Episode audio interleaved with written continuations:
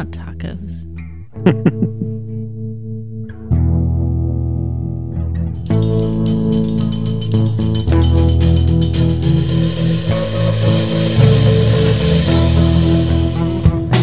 Hey there, welcome to Motorcycles and Misfits. Coming to you from the Recycle Garage in sunny Santa Cruz, California. Call the blimey, Scar. You're a caution, ain't ya, eh? I. hey everyone, this is Liza. We are running ragged and behind and disheveled and only partly here, but we're going to make it happen. Speak for yourself, darling. Yeah, I said no more emergencies at 5 o'clock. We record at 5 o'clock, And what did I say? and we got an emergency at 5 o'clock. I had an emergency in my trousers at five o'clock.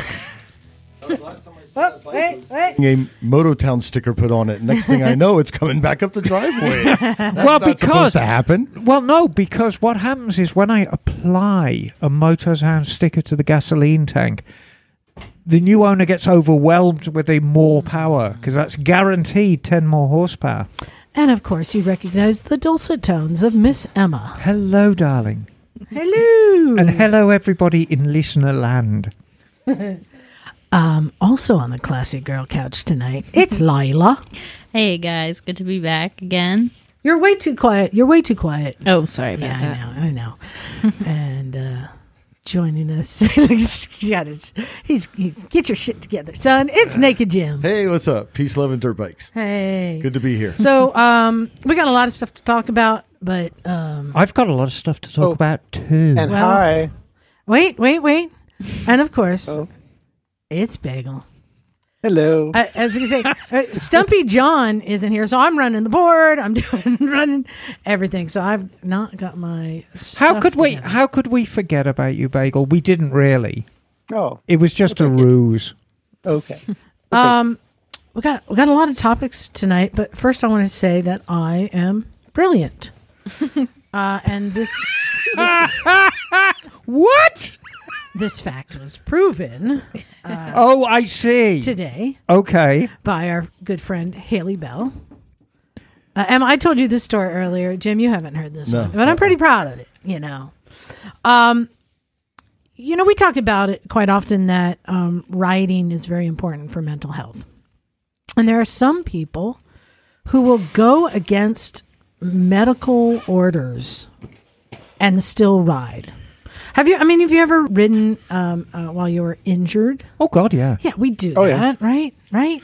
Well, and even the most astute medical person will say that there is a link between mental health and physical health that we still don't completely understand. I mean, you tend to heal quicker if you're in a good frame of mind. Right? Didn't you do the dopamine effect not long ago? The dopamine effect? yeah, remember the. she did the dope effect. Remember you were like About read an the- hour ago. You read the MD web Oh, yeah, yeah, yeah. about yeah, chemical release in motorcycle. Yeah, yeah, yeah. Um, so our friend Haley Bell had it was like she dislocated her right her left index finger, but she went to the doctor about getting it put back in because she was sitting there trying to pop it back in, it wouldn't go in. And it turns out that her tendon got like hooked around her knuckle, and it's going to require surgery to put Oh, it my. put She it put back in. she put the lime in the coconut and drank it So her all index up. finger is bent and is um, very bothered right now. And Yes. It's going to require surgery. Sounds painful. But she's like, but I'm going riding tomorrow morning. And I'm like, you really don't want to mess with an index finger. And, you know? And she said, well, I can use my other fingers for the clutch. Yeah, but still, you're holding on to the bars while you're dirt biking. Can't they just wrap the splint and like she the shape of charges, right? Can't they shape the splint? So that's exactly what I said. You need to make a splint Yeah. that is shaped. Well, it's not the throttle; it's the handlebar. but still, yeah, yeah. you need to make a splint, a metal splint. She's like, "Well, but it's it's late here. It was like nine o'clock at night." She's like, "Nothing's open. I can't go somewhere." I'm like, "There's got to be something in your house." Cereal boxes. Couldn't you just get that some cornflake metal, boxes and something metal. So she started going through her kitchen uh, utensils, Uh-huh. and she found salad tongs. That at the base of it is curved, and then it goes down to the two kind of spoons, right? And she's she's like, oh, it fit perfectly into her finger, and she went and slid it over her grip on her motorcycle. It fit perfectly. Awesome. So she cut off one of the arms right at the bottom of the the sea, mm-hmm, right? Mm-hmm. And then the other one, she kept it long because I said, what you need to do is not only do you need to mobilize your finger, you need to take the weight off of your finger and and tape it to your wrist and your palm. So she basically put her glove in and then put this salad tong on her finger and her palm, taped it all together. So now when she was writing, it was her wrist that was holding her weight, not her not her finger. And she was able to go riding. She's like, "Oh, bloody hell, I had a great time. I even launched myself over the handlebars on a cliff. Got, took a whack at my head. I feel so great." I'm like, "Oh my god." So it Oh my worked. God. It worked. It worked. And she was afraid that when she got, if she got launched off the bike, her hand would be stuck to it. No, it popped right off. And Well, now you- she's like, I can keep it that way, writing until I have surgery. She's so happy. That's great. Brilliant. And well I'm done. like, there you go. well done. because, and the, the lesson here for me is, you know, doctor said, don't ride. And I know her. And I know that she would, just like I know many people who will lesson still bel- ride. You could consider it a harm reduction strategy. E- exactly. I thought Liza's lesson is like the doctor told me to do this, so I'm going to not do that and just do the opposite. No, I actually called Tamar and I put her on the conference call with me and Hal. I'm like, Tell, I'm brilliant, aren't I? And she's like, you should really get that fixed. I'm like, but I'm brilliant. There's no slowing that. so anyway, down, though. I- that, she that it made you. me happy that I was able to help her, but also it's just like I I know what she's like, like many of us. Like you don't you, you got to find a way to do it, but how do you limit the damage you're going to be doing as you do it? So anyway, that was cool. I'm brilliant. And also, I um, had a great um, time last night. I went over to San Jose BMW, and they did movie night, drive-in movie night for motorcycles. It was the Wyoming BDR film. Oh, cool. Did you see our friends from when we got the Twisted Road bikes? Were they, or is it a different part of the BMW thing? Was that no? That was Triumph. That's yeah, what it that's was. Sorry, Yeah, this is different. bad. Um, no, but I saw Ray Ray was there and some of our friends, and um, uh, it was cool. They set it up in the parking lot, and they gave us street tacos and popcorn. Oh, free food. Yeah, Oh, free that's food. awesome. Well, nice. And and the Wyoming BDR um, film is is great. It, it, it, it it's the best yet, and of course our friend Jocelyn Snow is in it. why is it the best yet? You know what? They've been getting better and better. The first ones I think were dry. Dry. They were more about here's here's the ride, here's the route, here's the ro- what it's like, and then it became more like when Jocelyn came in on the last one, the um, New England. She brings a lot more like humor and Well, we talked about fun that. If, if it, Jocelyn you know? didn't didn't liven it up, it would have been kind of dull. The Exactly. writing was cool, but Yeah, and so um, this was that also. But one of the things I really appreciated, uh, this woman Wendy, who was on the trip in the movie, and she was there last night.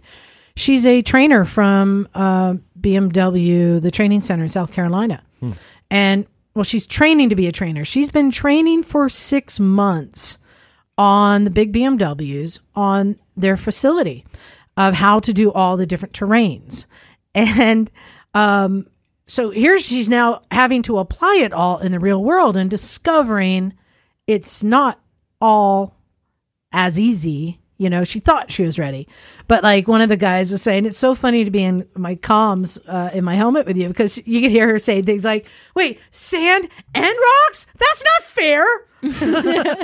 right. I know how to do sand or rocks." But you Um, can see because when you train for that stuff, you train like in the sand section, then the rock section, right? Uh, but she knew what to do and had to learn to trust and but also to learn in applying the techniques. They don't always go right or you know you, you and it was really cool that they brought somebody she's not a novice writer, i mean but somebody who had never applied the skills on an actual adventure ride and to see her confidence growing. Mm-hmm. You know just little things like things i don't train you for. Is like she dropped down into a rut and she's like what do i do? And the guy's like ride it out you know the beautiful keep thing riding is in the you- rut. You, do the exact same thing no matter what it actually is. You Yeah. just pick your eyes up and keep going. yeah So that's cool though. Yeah, and uh, Jocelyn actually fell quite a lot in this one Hmm. um, because she's riding the rally and they were getting in a ruddy and very rocky um, territory. Yeah. And she says, I had to raise the suspension because on the rally, it has that live suspension. You can raise it up. Oh, cool. So that the cylinders and everything are clearing these big rocks. She's like, but I can't touch the ground. Like I she had nothing. She had nothing. So Not being able to dab your foot in that. she couldn't dab at all. Yeah, that is. She couldn't dab hard. at all. So um, it was it was cool to see somebody who we know to be so skilled and, Yeah. and struggling, but never quitting, never quitting, and getting back up, and then jumping up and trying to ride it out, and then falling again, because I mean, uh, how can you? But then doing it and saying like that was awesome. Yeah, she's fearless. Yeah, Yeah, and talented. yeah, yeah. So that was that was really cool. so, are you do you get the itch to do any of these BDR things, Liza? At all? You, you've got the bikes. Do you ever just like, hey, let's do a section of BDR? You know, it is enticing, and one of the things that um, uh, BDR um, uh, backcountry discovery routes that they announce that they're doing is um, this new thing called BDR X, which are loops instead of long routes. I could totally like do that. I like that. Like stay in a, a motel and do a loop, Fully, like right? shorter, like one day loops rather than a six day excursion. Um, I don't know. It, it was cool. Um, and on this one, they had it's clearly marked, and there were splits or opt out sections. Um, so that was really cool to see that and go like, yeah, okay. But they did like a thousand miles of of this dirt, and uh, yeah, That's cool. I, th- I think it's great. I think in, anything that, that helps people learn about new places to ride is great. It's just the country's so huge. You know, you got the BDR routes, but then you go to any kind of open space, it seems like, like BLM land, and there's just this vastness. But it is kind of nice, like when we were going through Utah and those places, to at least no, I don't think we did any BR, BDR sections, but it's cool to know that you're like, hey, you could go that way and there's cool stuff to see and all that. And I owe you an apology, Liza, because I wasn't able to actually make it for the oh yeah, for the movie night. Um, I'm going gangbusters at work right now, so is that just saying. good? Yeah, I mean it's good. It's busy work, but I've been putting in the midnight oil, so I felt really bad that I missed out on it. they had tacos. That's what I feel bad. If I had known that. And and uh, speaking of work, you I put you to work as soon as you got here today. Oh, yes. Um, we had a, a, a new guy come, Russ, and he had a project. You want to describe what he was working on? So Russ had the wheels from his brother's 1979 Honda Yeah. CT 110, and he'd had the hoops enameled in black. And he, oh, there's somebody new on the screen. Shh, don't notice them. All Don't right. notice them. Well, I'm just distracted. um. Anyway, um, he bought new rims and spoke kits, and he'd kind of laced them up and lacked the confidence to true them up. Uh, yeah. So I showed him the way. Well, I showed him part of the way. Yeah. Did you even know I knew how to do that? No. no, I had no clue whatsoever. It's lacing wheels is quite the thing. It's a moment of zen, isn't it? It or a really long is. moment of zen. When I get wheels I need to lace at work, generally I'll wait until the shop is closed and I'll pull the door down Have a mushroom cap. get the get the mood light going, get my jazz going, and just sit there for a couple of hours and really get into it. Because this it's it's kind of it's art and mechanics combined. There's an artistry to it. I could tell it towards the end that he was finding his artistry because I walked in and it sounded like I was in a Tibetan temple. ding, temple ding, with a ding, ding, with- ding. Yeah. exactly with the chimes. and he going. was he was getting the chimes going on the spokes, which is how, you, of course, you you tell how tight they are. You know, the the tighter the spoke, the higher pitch the ting when you hit it with the spoke wrench. no tongs No, well, unless you're making a splint for your finger. right, um, but a a loose spoke will just go thud. Yeah, he was in there for a while. It was- Well, I think told him it was a good so. experience for him. though. I no, I told him to. I said if you do these within an hour, you're rushing. Really take your time, understand what each spoke does and which way it's pulling the rim. He did great. oh yeah. yeah, and he got him to within a couple of thou. yep. At the bottom of patience lies heaven. Uh, I think that's one of those things that like uh, everyone should like tackle once or twice. Oh, yeah. and I've done it on a couple bikes. But yeah, it is. It's getting in there and being patient. And the way I told him is, look, it's you. You just keep making finer and finer and finer adjustments, and you keep going back and forth, back and forth, and then you finally got it down, but it's a sum of sight, it's some of sound, it's it's all the things. Um, but it's a simple tool. You just have to have a truing stand, which are not expensive, and a um, one of the forks for uh, doing the um, spokes, spoke fork. That's it, right? Right. Yeah. So we're glad to help him, and um, we also got rid of some gear today. Oh yeah, we need to get rid of a lot of gear. Oh, I was supposed to help you with that. I ran out of Yeah, it's all right. Um, Lila's going to help me too. So you know we've got so much gear to give away, and I'm we're being kicked out of the garage that it's in. What? What? Yeah, so we have it all set up in my mom's garage, and she's like, "I want my garage back." What the hell did she want to do with it? It's her garage. Doesn't matter. She wants to store her chairs in the winter there, her garden chairs. I mean, like whatever. She just wants her garage back. So There's a lot of gear in there. a lot of gear. So we need to get rid of gear. Uh, that was nice though. That was convenient. But I know. what are you gonna do? I know. Well, you know the thing that's nice about all that gear. That gear you can use it on any bike, any style of riding, right? Be it you know dirt riding, uh, regular street bikes, or even an electric bike, of which we had quite a few here today. It was electric day a little bit. Yeah. Yeah, um, there was. Well, it's hard to call Terry's bike a zero anymore. It's It's a, it no, it's a, it's an electric It's Terry it's special. a construction zone. It's a Terry sled. Uh, yeah, and then so some Energicas, but we always forget about the other the other big electric bike. Do you know what I'm talking about? The Livewire. oh yes, Oh, of yeah. course. Yeah. Well, in fact, I think we're going to talk about it tonight. You know why? Why? Guess who's here to join us? Who's that? Remember our friend Diego with the Livewire? Yes, of course. That has a heartbeat Di- in your butt. Decar seventy. Hey, Diego, how are you? Okay, how are you guys? Hey, Good. go. What's happening? Can you hear us okay? I'm perfect. Yeah, I can hear you guys Great. perfect. And you brought a friend with you. Is that Darren? Darren's down here. Yeah, I'm here. Can you guys hear me? Hey, Darren, right how on. are you? Welcome. What a I'm doing what a great, awesome. thanks. what a handsome combo they make. Look at those two guys. That's why you got so distracted earlier. Yeah, no, I was? I mean, you know, Diego's a really good-looking guy, and then sitting next to him is another good-looking guy, and he's drinking large. Wait, Do you have gin in that mug, darling? I'm not going to tell you what I have in the mug, but it's good. I got a mason jar. You can guess what's in that.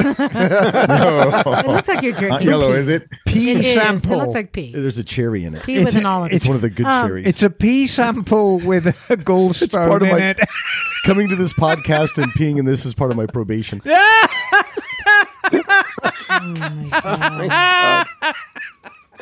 So you remember last time Diego came on, he was doing that crazy going cross country on the Livewire. He's always doing something crazy. He's Right. he's another one of them wackadoos. Well, he's got another crazy idea he's doing, and he's got other wackadoos to join him. Diego, you want to talk about what you have brewing right now? So, um, I'll start it off, but I'll hand it over to Darren, which is the mastermind and evil doer on this uh, venture of ours. But uh, to make a long story short, we're placing or doing a race between the San Francisco Bay Bridge and San Diego, California. And I'll- yeah. electric bike race. You got to imagine that. But I'll let Darren take over here. He'll kind of give you the background there and what we're gonna do and all the neat stuff that's kind of brewing now. And uh, take it away, Darren. Yeah, Darren, what you got going on? Sure. Thanks, Diego. Um, so, just quick background. What uh, this kind of just all started um, just riding with friends that also had electric bikes, and we started to just try to figure out, uh, much like the electric cars, what's possible and where can you go, where can you ride, how how fast can you charge, can you go places touring like um, and not just to and from work, to and from the grocery store and around the block kind of thing. So, uh, what is it, Diego? Like two years ago now, we decided, hey, let's see if we can ride. Uh, we, uh, we'd been riding around Southern California for a bit, so we said, hey, can we? Let's see if we can ride to Vegas. And so a couple of us got a crazy idea. We- We said, hey, let's let's see if we can ride to Vegas. We think the charging infrastructure's there, and a friend of ours, Gabe, had already done it once on a zero, but it took him a long time charging rather slowly but he made it so we're like well let's see what these new bikes can do they can they can fast charge or dc fast charge off ccs we said, let's see how long that will take them and us. And so uh, Diego and I and a few other local friends uh, decided, hey, one morning we're going to get up early. We're going to ride to Vegas. Uh, and we did that, and we we wanted to see like what our what a good time would be. So we were racing each other, and uh, basically just seeing, hey, how long would it take us if we tried to just get there quickly, as quickly as these bikes will take us? And uh, so we we rode to Vegas. We got there middle of the afternoon. We had Livewire, we had Energica, we had Zeros, uh, and it was all very interesting to see how each bike managed its battery size and its charging capabilities mm-hmm. and where it would stop. And everyone had their own little strategy. We had a great time. We stayed in Vegas all weekend, and uh, we rode back together on uh, on Sunday, and everyone had a great time. We said, "Well, that was cool. What what else can we do? Well, let let's go farther." That was like uh, 200 40 or 250 miles to Vegas. We said, well, let's uh, let's see how let's let's make a longer trip. So we said uh, the following year, uh, let's go to Reno. Uh, let's see how long that'll take us. So we figured uh, it was about double the length of time that it took or the distance that it took us to get to Vegas. So this one was just over 500 miles. So we're like, hey, let's see how long we can uh, it'll take us to get to Reno. So we left Disneyland last year. We rode straight to um, Reno, which is about 500 and some miles. And it took us anywhere from 13 to, I can't remember, like probably 15, 16 hours, depending on the bike, uh, for folks to get to Reno. So again, it was a good experiment. It was a lot of fun. We, we stayed uh, the weekend. We rode around Lake Tahoe. Guys had a blast. Uh, and we rode back. And we said, wow, let's keep doing this. Let's let's uh, let's do it again. What else can we do? And we really had a great time because what was different going to Reno was that some of the folks from the Bay Area heard about it and they said, "Well, hey, that's kind of coming up in our direction. We'd love to go too, and uh, we we want to meet you guys there. or we want to ride with you." And so there were some guys that met met us there on their electric bikes. There were some locals that met us there, and there were some guys that were crazy enough to ride all the way down to, to Disneyland, meet up with us at Disneyland, and then ride with us up to Reno. Uh, and so, hey, we said this year, uh, a couple of us were were talking about it, and we said, uh, hey, let let's kind of uh, like uh, toss one back to those guys in the Bay Area. Let's let's start there, and we'll ride and have a like a rally slash race down to San Diego, and then we can kind of host folks when they get here, and it'd be kind of like, hey, we'll start in your backyard we'll ride down California. We'll end up in our backyard and we'll be able to like show you guys around and, and do some fun stuff that weekend. So we just decided to call it the uh, Bridge the Bays because they've got a good sized group in the Bay Area. We've got a nice sized group down in SoCal. We're all going to hang out together and do some fun stuff on electric motorcycles and uh, and have a blast doing it. So that's kind of where we're at right now, and it's coming up in May. That sounds great. So you're leaving from the Bay Bridge I'm interested in your strategy. Are you going to take 580, pick up five, and then just head straight down five? Uh, I'm not going to tell you my strategy. well, because the... Diego wants to beat me. oh, that's no, oh, interesting. Well, okay, so it's not so, the same. No, yeah, so, uh, are you all going to be on the same route, or is it just a complete well, free for all? It, it, that's part of the fun. Is that it's it's uh, it's kind of a free for all because we want you to have the flexibility of determining your own strategy and to think is going to be the best place to charge, and where you think is going to be the quickest route, shortest route may not always be the quickest well, depending on what the chargers are like. So we we leave it up to you to determine how you're going to get there. You know, as a complete novice to electric propulsion on vehicles, I would have thought the infrastructure is probably better on the coast, but it is a slower route. Whereas Interstate 5 is a far shorter route, but I should imagine decent charges are quite few and far between there. It, it is different. So, not each route, like say, let's just focus on the 101 versus the 5. So, the charger locations are different depending on which way you go. So, you're exactly right you're going to have to look at that and do route study and figure out which you think is going to be faster for you. So uh, actually, uh, it's been fascinating to see more and more chargers popping up. I was in Soledad this past week. Mm-hmm. Soledad, which is just a you know, it's a freeway exit with prison town. Yeah, it has a prison and a couple fast food restaurants. Nothing. I saw um, And wind power. There's like two gas stations. One of them, a small gas station, had a bank of eight chargers installed. My favorite. Eight chargers in Soledad. I'm like, what? Hey, my favorite breakfast joint in the whole of coastal California is in Soledad. That's a fascinating story. It is So- the windmill. but I figured that is for exactly for the type of people who are traveling. It's Right. not, there's no one in Soledad I've ever seen an electric car there. This is simple folk, field workers, just very working class. But yeah, and the fact that it was eight, and this is something I learned when I've been, you know, years ago when I was riding uh, with Terry and uh, Right. Brian, three of us riding around, and everywhere we went had two chargers, which is a pain in the ass when you got three. That's also part of the strategy because, uh, like for going to Reno last year, we had a very key location um, that only had one charger, Mhm. and we actually had a had kind of a an interesting, fun um, uh, timing where I happened to get to that charger first. So lucky for me, I was able to plug in and charge, and about thirty seconds behind me, another racer pulled up and obviously couldn't charge because there was only one. And we're in like in the in the middle of the Mojave desert. So he had to literally turn around get back on the highway and then milk it pretty slow up to the next charger which he didn't even know if he was going to make it or not. So you definitely would try to want to to bias your your choices at those big locations because a you, you know you're not going to have a, a bolt or an ev car or a tesla or whatever it is uh, sitting there maybe blocking one or two of them you know, you obviously don't want to get delayed by having to wait for a charger. So Um, that plays a big part in it as well. Are you allowed to fight with your opponents at the charging station? Yes, you are. Fighting is allowed. Bring weapons. That's all. Okay. You spray say. him with a water bottle, weapons. like dump You a know, gallon of water on see his what head. Diego carries, and it's he doesn't even have a chance. So, if he runs Daryl, might, might I ask, darling, what you're riding? We we know Diego famously rides his Livewire and loves it to bits. What are you riding? Uh, I'm going to be riding a 2022 Energica Ego Plus. Oh, Uh, Lego my the- ego. Yes, uh, and it's going to be um, it's the full sport bike uh, with Mhm. the full fairing, um, and it's got the 21.5 uh, kilowatt hour battery. I, So- saw, Yeah, go ahead. I forgot now. You Well, looked at me. Bagel had his hand Oh raised. yeah, yeah. before. Bagel. Go to Bagel. Well, I, I, I just wanted to, to uh, raise a point about the uh, the strategy for this this competition. He's not sharing the strategy, Bagel.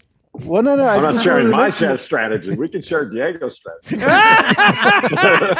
I just wanted to mention that not one would think that that going I five would be the best route because it's fastest and and and everything, but fast is not necessarily an advantage in electric vehicles because the faster you go, the more your wind resistance is, and the worse your efficiency is. So if you take a slower route, you can take go a longer distance before you have to recharge again. Bagel, Bagel hit it on the head. You know, at the end of the day, when you're doing any type of EV racing, think of Formula One. What you're doing is basically managing the least amount of time that you're not out on the road rolling. Mhm. That's the key. So the key is get there, get that sweet spot for your battery to charge as fast as possible. Don't top it off and go to the next one hit that fast enough in order to beat everybody else's time. You know, so that that that, that plays into the into the whole thing because you know people may think, oh, I'm just going to go as far as I can, hit that battery at get there at one percent, charge up back to 99, 100 percent. But the sad fact is that most of these bikes start have a peak at, at, at charging at a certain rate between 20 and 80 percent, and then after 80 percent, they go back down to single kilowatt charging rates, which slows you down dramatically. Or so that kills. if you ride that's a great if you ride 20 miles per hour, you'll never have to charge. Sounds fun. Yeah. Charge So, so, but how long will it take you to get there? so Throw along this in the those, hair. those lines of charging, do you guys allow for like uh, custom modifications, like quick charging? Like, do have people built their own quick chargers or made modifications to to speed that Yes. stuff up? Because I know that's popular with the uh, electric wackadoo crowd, as we like to say. Yeah, we um, you know we're we're still at the point where we we want to include as many people as possible. So it really doesn't matter what kind of mod you have. So it's like open bike. class. It's like electric Yeah, open. it's total. Yeah, it's totally open. You know, it, and it's not it's not that serious. You know, we're, we're there to have fun. We make some games out of it. You know, there's some little prizes. Oh, I, you know, yeah, I call bullshit on that. No, it's I do as well because it, it all but we, we, starts we want off. people to bring we Yeah. want people to Yeah. bring whatever they have And Right. Alan uh, is a good example of him bringing. We call it the space shuttle because he's got his aero fairings and Yeah, he's a Uh, friend of ours like too. that. The silver right. I love him, and I'm glad that he, he he did Reno last year, and it was awesome. And everyone was like, "But that's not a stock bike," and I'm like, "Well, we don't care. Let's just see." Yeah. It's more like you said, it's kind of racing, but it's also kind of experimenting and, and testing and seeing what the difference is. So it was a great ability for us to compare what a stock bike would do next to his bike and see the Yeah. aero advantages Which that it is- gives. So if guys want to bring things that they've modded, we're all for it. So, oh, yeah. Darren, I'm just curious. Do you do you Energica guys get together with the Zero guys and make fun of the Livewire guys? Do you wave to each other? What's the waving rule? See, the, The Harley guy doesn't wave. We know the Livewire doesn't no, wave. the, the Harley guys don't do this either. um, you know, most of us, most of us have more than one bike, and so you know, and some of them are gas, uh, and so we're kind of used to riding with mixed groups and Yeah. just having fun with it, you know, and and um, yeah, it's a blast. I mean, we most of the rides we do in Southern California, it's a mixed group, and there's all different kinds of bikes. They're from all the different brands. And uh, you know, it, and what we whatever we do, it's it, and ribbing and stuff is all in good fun, and, and and guys have a blast doing it. So So, um, and we've got you know we've got- we've got guys and girls. We've got guys. uh, Their wives have bikes. They ride with us. You know all sorts of things. So Wack, it's- it's wackadoos really- come in every flavor. Yes, they do. Yeah. I, I hope I hope you are not insulted. We refer to all the early adopters as as wackadoos. They're, they're, they're, they are by far the smartest people we know. Yeah. Like, by far. So, uh, no, I think Hey, I'll, br- I'll bring up one thing. I'll Yeah. bring up one thing real quick before we get on to maybe a different topic or, or, or, or, or direction here. But on the route choice and the strategy, Mhm. uh, another thing that you guys uh, may not have thought of or we, we haven't talked about yet that's actually a pretty big difference in routes is the terrain and climbing hills. Mm. So if you've ever tried to climb up and ride over the grapevine going into LA on an electric uh, vehicle or bike or motorcycle or car or whatever, you'll know that going up those hills drains the hell out of your battery. So that's also something else you want to take into consideration is what do the what do the hills look like? What's the terrain look like? Is the 101 flatter? Are the hills smaller? Well- and does that allow you a, an advantage to I- maybe I'm go taking halfway over the I'm going to play devil's advocate there because I Okay. think the Camarillo grade is as steep as the grapevine. It, it may be as steep, but it may not be as long. So Yeah, but you Uh, don't have that big downhill on the other side going right, well, dropping into have to- Valencia. that's what you're going to have to figure out is which is the lesser of So- evils. So I think it's as good a time, and I'm going to ask Diego the same question that I'm going to ask you. What was your decision process to buy an electric motorcycle? Because I'm guessing both of you are quite long term motorcyclists, aren't you? uh, yeah, So I- tell me about. So I'll ask you first, Darren. What was your. Is it Darren or Daryl? It's it's N Darren with an N. Okay, Darren. So, what was your decision process to go from an infernal combustion engine to elastic trickery? well, you're right. Uh, I have been riding motorcycles a long time. Um, this this was my first uh, electric motorcycle. I never had a bicycle or, or scooter or anything like that. Thank Uh, God. But I will tell you though that what got me hooked was uh, I got a car first. So I initially made the the transition to an electric car about six years ago. okay. Uh, I got hooked on the performance. I got hooked on the not having go, to go to the gas station. Um, I got hooked on being able to use solar at my house to charge it. All the benefits of having an electric car. And then as soon as I got hooked on that, I'm sitting there looking at my gas uh, motorcycles in my garage, and I was like, "Well, I can't wait until they can do the same thing on a motorcycle that that uh, I can now do on my car." right. And so I started looking around and researching um, probably about four, uh, actually about five years ago now. And so in 2017, I, I, I started, I actually, my first ride was on a prototype Livewire. Mm. So uh, uh, Harley was doing a, a nationwide tour with some prototype bikes that they built. And I believe it was 2017. Diego would know.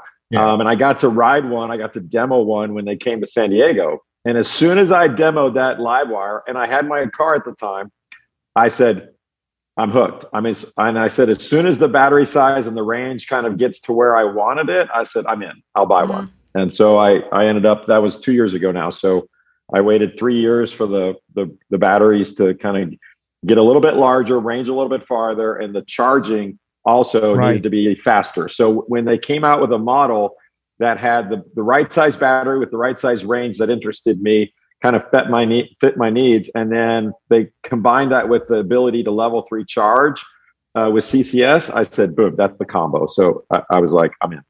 So just to give people an idea, so um, Jim, if we were to hop on our leader bikes and ride from San Francisco down to to San Diego, Mm-hmm. what are we looking at? Like se- eight hours? No, not that long. Yeah, at most, at most. At most seven, six or seven. You got to allow for traffic on the. Uh, well, it depends on 405. because when I well, I, I've done it But yeah, on, like on the FC like eight one. hours, right? To, You down to San Diego. Yeah, seven eight hours. I think in that range. Yeah. So how long do you guys think it'll take the the fastest to get down to San Diego? Uh, three and a half it days. took us it took us 13 hours to do 500 miles going to Reno, and this is about the same distance. So Right. I'm going to say somewhere in that neighborhood. But I would think that there's even more charging stations now. Like I said, the ones in in Soledad just appeared. That's on the 101 if you're taking that, Diego. Well, it seems it seems like one of the well. That's why I asked about the fast charging, and I've, I kind of have another question that plays into it because if you can get the fast charging down, right, that's the name of the game. But the other part is, is there someone in your group who's got the sweet setup? Like if you're handicapping the race, who's got the bike that you know can go the uh, for your Well, Alan, your thing? You mean? Well, besides Like, Alan, the Streamliner? but is there like Oh. one bike setup that's like really dialed in for this? You want to talk about What do that? you think, Jair? Point system. You want to talk about the point system?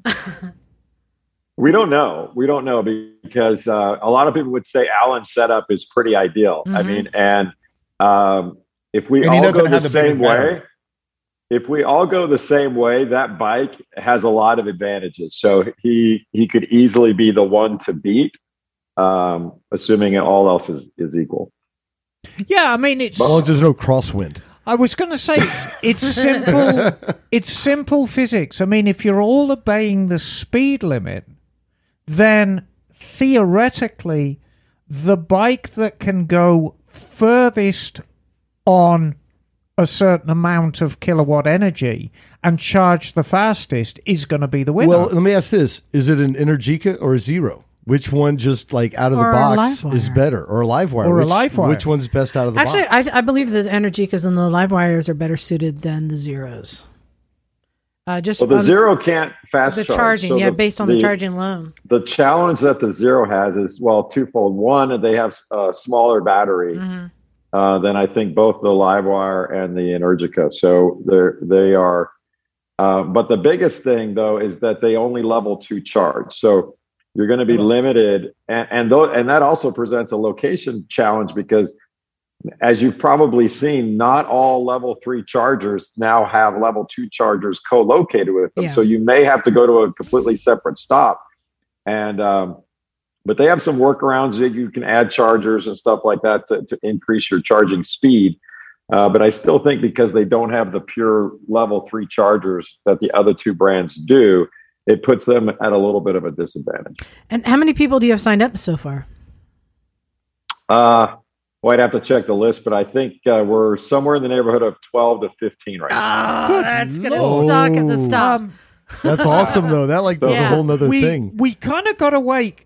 Diego, can I ask you the same question? Because you were a long term motorcyclist too.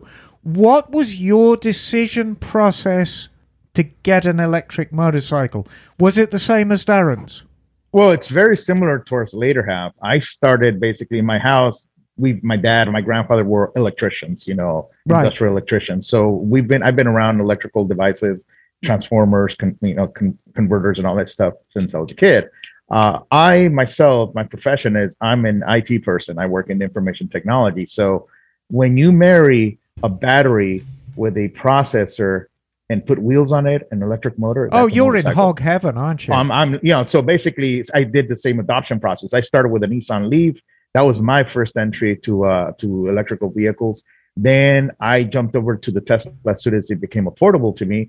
And then with my Tesla, I grew hair on my chest, and instead of sending it over to Tesla, I would fix it Is it- myself. Was that a grounding something issue? broke. What happened? Well, no, it, it's just I just felt ballsy because I, I was an IT guy and I said, well, freaking, this is a computer with wheels, so I can fix it myself. So I started doing videos on how to take this apart, how to do this, how to flash this, and obviously it picked up and it kind of it, it, was it was excellent. I mean, it was like I didn't have to rely on Tesla for all the modifications and fixes, and obviously Okay. I've j- I've jailbroken my Tesla and Nice. stuff. So as soon as Livewire came out as a product, you know, because just like Darren, I had a taste of it, and I go, oh my god, I wish this came out soon. Back in 2019, I was like literally, a, I was about to buy an Energica, and Livewire says we're going to launch this on, on, you know model model year 2020. It'll be ready, and I said, here's my credit card, take my money. you know, pretty much. I, I was even willing to take the demo that they had at the Consumer Electronics Show that day. That's how how bad it was. But I was so into it that I started tweeting about it, posting on Facebook, trying to build a little audience for it. And as soon as the first one landed in Southern California, I was lucky enough to secure that bike. And Okay. I was it was it was fun because I was running around town and everybody had to have second takes, third takes to lo- look at that. I mean, so much so that I even sent the bike up north uh, to Brandon and, and Morgan for them Mhm. to do a review on the bike, and that's when I met you guys Yeah. at the uh, at, at, at the garage. I think Diego And may have fist fought somebody at the airport for that bike. Lisa got a chance to ride. Yeah, I my rode bike it. It was back early on. It was it was it was a it was great being that outcast. You know, the only guy in town with a Livewire, which was pretty awesome. You know, and at the beginning, I would pull up into all these biker bars, and you'd see the bikers going, you know, you're never going to see me riding that piece of shit. That's not a real Harley. Same exact lip service I had gotten with my previous bike, which I bought 20 years before, which was a V-Rod. You know, that's not a mm-hmm. real Harley. You know, so Mm. it, it was it was. So you're it was- used to being on the outside. I like being in that, uh, or, or exclusivity in a sense of a way. The On the outcast. cutting yeah. Uh, edge. So Yeah, but you know, so it's it's great. It's great. It, it, and from that moment on, it's been a love affair. And I started pushing the bike, and I met Terry, and he started pushing my buttons, and started doing crazy rides. Terry pushes everyone's I buttons. know. Nice. So I have a question for you guys. Would it be considered cheating if you use the buddy system? The buddy system, if you didn't know, an electric motorcycle is when one you have one bike fully charged and the other one is tethered with a jumper cable and riding side by side. Is that cheating? That's a good one. I don't think anyone's tried it, but Ah! I'm gonna, I'm gonna I'm gonna go with yes. That was my- All right. What if I ride in a sidecar with a generator? You could just plug the hot So, generator right in. Um, I have Ooh, I like that idea. a one word. the answer's one word, and I'm going to ask Diego first, and I'm going to ask you the same question, Darren. Diego, do you have any regrets about buying a Livewire over the other electric brand? No, none. I like my brand. I've always been a Harley guy for since 1992 when I got I was There you able go. to get my first Harley. So I'm a brand guy, you know. But at the end of the day, now that they switched over to their own brand, because as you guys know, Livewire is no yeah, longer it's his own brand. it's its own brand and it's gonna it's going public in the next couple of weeks. Hmm. So uh, did that faze me? No, I mean I think by them spinning it out to its own brand, its own company, gives them the creative freedom to build products that they would probably have a harder time building under the Harley Davidson brand. Darren, do you have any regrets about being the Energica guy? No, not at all. Um, I love the bike. I think it fits me perfectly. Um, they're all a little different. Oh So yeah, I don't think I don't think anyone can really say that this bike is is exactly like this bike, which is exactly like this bike. They're all like slightly different, and I think they appeal to different people. Um, and I just think you know right now for the kind of riding that I'm that I'm doing, uh, this this make and model of the bike is is perfect for me, and and zero regrets. And, Well, and if if you talk about brand progression, I think your Ego is is a good progression for a sport bike guy. So if we're talking about somebody who's used to been riding sport bikes to get on an Ego, it it's a good fit for them. It's a it's a very sporty machine. it's very um, um, familiar. Yes. right so so i can go ride with some uh some gas sport bikes and they can say hey let me try your bike and you let them on it and they're like wow this kind of feels just like my bike you know you mean? go. And, and that's kind of what their goal was when they made it they're like hey we want to make this a high performing sport bike that we can race and track and we just wanted to you to go wow this is an awesome sport bike it performs amazing i love it and it just so happens to be electric you know what i mean where you're not you don't feel like you're compromising so um I think that's an easy, easy comparison and transition for somebody if you're already riding a sport bike, probably all the way up to a 750 or a liter bike, right? right. Um, and then they have two other models. One's more like a naked, uh, and then one's more like a standard. And and so those kind of are better geometry fits for somebody who's not interested in a sport bike right. geometry. You know, they, they're like, well, I don't want to, I don't want to lean so far forward. I want to be more relaxed. I want to sit up, you know, and, and they're not concerned about so much of the sport kind of aspect of it. So they have they have a, a little bit of a, a variety there. Probably not as much as zero. I think zero has the widest um, spectrum of types of bikes that can appeal to just about everybody. You know what I mean? So if you really have a niche or you have a, something specific, one of the things I really like about Zero is their variety. You know, I mean, they're not just going after you know a high performance. They've got some things that are very good for potentially off road or multi road kind of scenarios, dual sport kind of things, and, and and you know I really like like even the FXE. You know, as far as a fun little bike that you can do a lot of things with, uh, that just came out this year. So, and I'm really excited, like Diego said to see how they spin and grow the brand because right now there's just one model livewire but like you said they're about to go public and who knows what they're going to do after that you know? And, and, so many of these like little custom shops and stuff are, are showing that that uh, you can you can put an electric motor and a battery in just about anything nowadays uh, and make it go. So it's really going to be exciting i think in the next probably three to five years to see what other models are going to be out there. So i have a question for y'all. Uh, from the beginning when the electric bikes came out, a lot of us asked the same question. Why don't they have a fairing? You know, and then Energica came out with like a sport bike style and then you know they came out with the SRF zero did they're getting closer but you know Emma there was um I think it was like a, a concourse here today you look at a bike like that or even like right. a, a BMW R bike or an ST 1300 where the bodywork kind of shapes over your legs the mirrors are protecting your hands the windshield's coming up you're actually your entire body is is fared through this simple bodywork. And I have to ask, do you guys understand why they haven't put better wind protection and fairings on these bikes yet?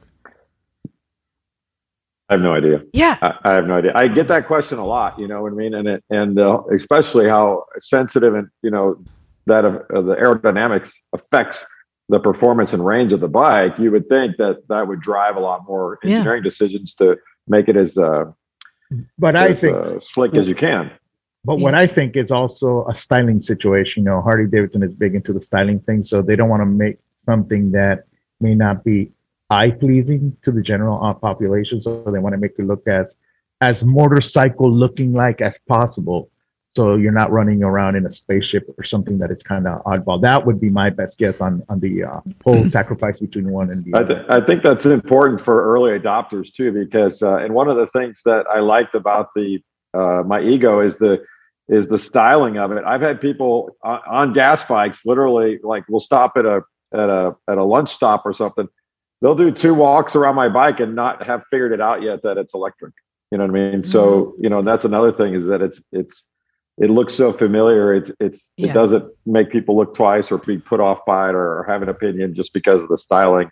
They're like, hey, that basically looks like every other sport bike I've seen. So, in conclusion, we have two satisfied owners, and that they actually appear fairly normal.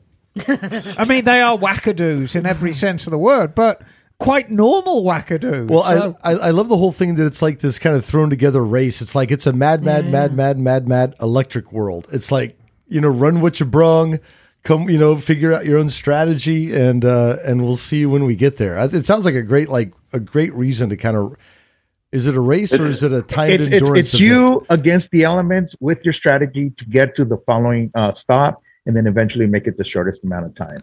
And pretty much, you don't have to be, you know, the number one race race rider. Anybody can pretty much join us and jump on their bike, and if they think they they can cruise down to San Diego with us, they're more than welcome to come down and who knows? At the end of the pot, there may be some nice gifts, which we're working on. Oh. So I have a question. One, of our oh, one of our plans is to make it as inclusive as we can. Is you don't have to like win or get there first to win a prize, or, or you know what I mean. So there's there's other things that we're going to experiment with this year that we didn't do last year that give people, no matter what kind of bike you're on or when you get there, the opportunity, you know, to to get points and then potentially win mm-hmm. prizes, you know, at the end. So there's, there's some incentive for folks who may not be, you know, as uh, inclined to want to race or push it as hard um, or get there as quickly as some other people, you know, they still want to go and they still want to have a good time and it's still going to be a lot of fun. And it's not just, hey, we'll see you when we get there. One of the the best parts about the ride is that more likely than not, you're going to see people en route. Yeah, and right. See people at chargers. that Totally. You, oh, hey, you picked this charger. Well, I did too, and you'd be surprising how oh, how much overlap there is because we all start at the same time. And we've even had people catch up to people on the freeway, like going into Reno. We had a rider um, catch up to another rider right at the very last charge stop. So they're like, "Oh, well, if he's pulling over there, I got to. I'm going to keep going. I'm going to go to the next charger, and I'm going to hopefully beat him." So you'll also see people on the highway as you're riding, uh, which makes it all the more entertaining. And and the parking lot fistfights. That'll Yeah, be that's it. exciting. Yeah, right. So, brawl. And that's it. so I'm curious. You've referenced it a couple of times. What's the deal with the point system? What's the the quick version of the point system? Okay, the quick version is um, we we are Because it seems like a cool fin- concept. We're, we're still finalizing it, but what what we want to do is give people the opportunity to get points that are good at the end for prizes. Uh, so, for example, obviously, if you get to San Diego uh, in the shortest amount of time, you're also going to earn points. So, right now, I kind of think of it like, hey, you're going to get like, say, let's just say, for example, three points if you get there first, two points if you get there second, one point if you get there la- or third, kind of a thing. Uh, so there's an incentive to get there as quickly as you can if you're uh, if, if that's your goal. But there's also going to be slight diversions where, let's say, for example, you you uh, you you may have to take a different route or, or something, but uh, there's going to be places that you can stop, for example, like a selfie or do things um, that you wouldn't do if you were just racing straight there. That will also possibly get you points. So one of the It's things a we were talking about was Mhm. kind of like a game. So it's it's going to be a little bit of a hybrid, but there's going to be mixed incentives to do either one or the other, or possibly both. So depending on how clever you want to get with it, you could be racing for time. But if there's a, a an opportunity to stop at like we, we've talked about maybe the Hollywood sign, if you stop momentarily at the Hollywood sign, do a selfie and post it, that's good for a point. Right. So you may or may not want to work that into your strategy oh my god! Like because the more points you have when you get to San Diego, the more chances you have to win uh, prizes or or um, you know or, and make out. So that's This- kind of the point. this the is so plan. up Liza's alley. I think Liza wants an electric bike just to play this game. Um, Yes. I, I That's got, brilliant, though. Well Yes, done. That's do. a great concept. It I got, Thank I, you. I got a dynamic. question for y'all since you're electric guys. Um, have you been following at all the the concept these uh, hybrid bikes that are being announced coming out? Um, yeah, Yamaha. Yamaha announced a hybrid, a patented hybrid system. Yeah, uh, I have that on the the screen. Um, but it turns out there's a long history of of hybrid bikes being developed, um, never really making it to market, but being developed. Um, and I'm just curious uh, with you guys: is this? Do you think this is too little, too late? The hybrid? Do you think we're just the infrastructure and the technology is moving fast enough to go straight to electric, or do you Yeah, think we need the hybrid to bridge the gap? I, I to me personally, you know, you see a lot of prototypes these days, and it's hard to keep up with them all. But my personal opinion is this might be too little, too late. I think the electric technology is, if you look at what the 2022 bikes uh, can do, or you know, the latest offerings uh, from any of the manufacturers, you know, I I think they're just going to blow right past this, and within a year or two. It's kind of like the range on the electric cars. You're like, you've got a car now that can go 500 miles on a charge are you really going to care about a hybrid car anymore? You know, I'd be like, no, why bother? You know, Yeah. I mean? and I think the bikes are going to do the same thing. But the hybrids are what helped bridge the gap into. I mean, look how popular the Prius Right. was, right? And it helped brid- bridge the gap into electric. So I'm just curious. uh, I think, little? I think to me, what will really help bridge the gap is the price point. You know what I mean? So I'm not sure what price points these would come in at, but but the Prius was pretty affordable for a lot of people, which really which really I think helped its adoption. And I think that's one of the challenges of the electric bikes right now is price point. It's they're they're a lot more expensive than most cars. So you've got to find some sweet spot, um, and that's a lot of that's going to be in the pricing. to get people to make the transition. And, you know, motorcycles have a unique problem compared with cars, even smaller cars than Priuses. Real estate is always an issue. And with a hybrid, you have to have a gasoline engine, mm-hmm. a means of powering the gasoline engine, a, a battery, and an electric engine. And th- that's quite a lot of stuff to put in a bike sized package. So I tend to agree with you, Darren, that I think hybrids, as interesting as they are, I think they're really a non-starter for motorcycling. We we need to go directly to full electric propulsion and just And what would embrace be the maintenance required for a hybrid? Because one of the benefits that I've had with owning my electric motorcycle now, as well as my car, is the lack of maintenance. I mean, Right. for from, I mean, uh, compared to my my two gas bikes, I mean, they're, they're so much simpler and, and don't require near the maintenance of a of a gas uh, engine.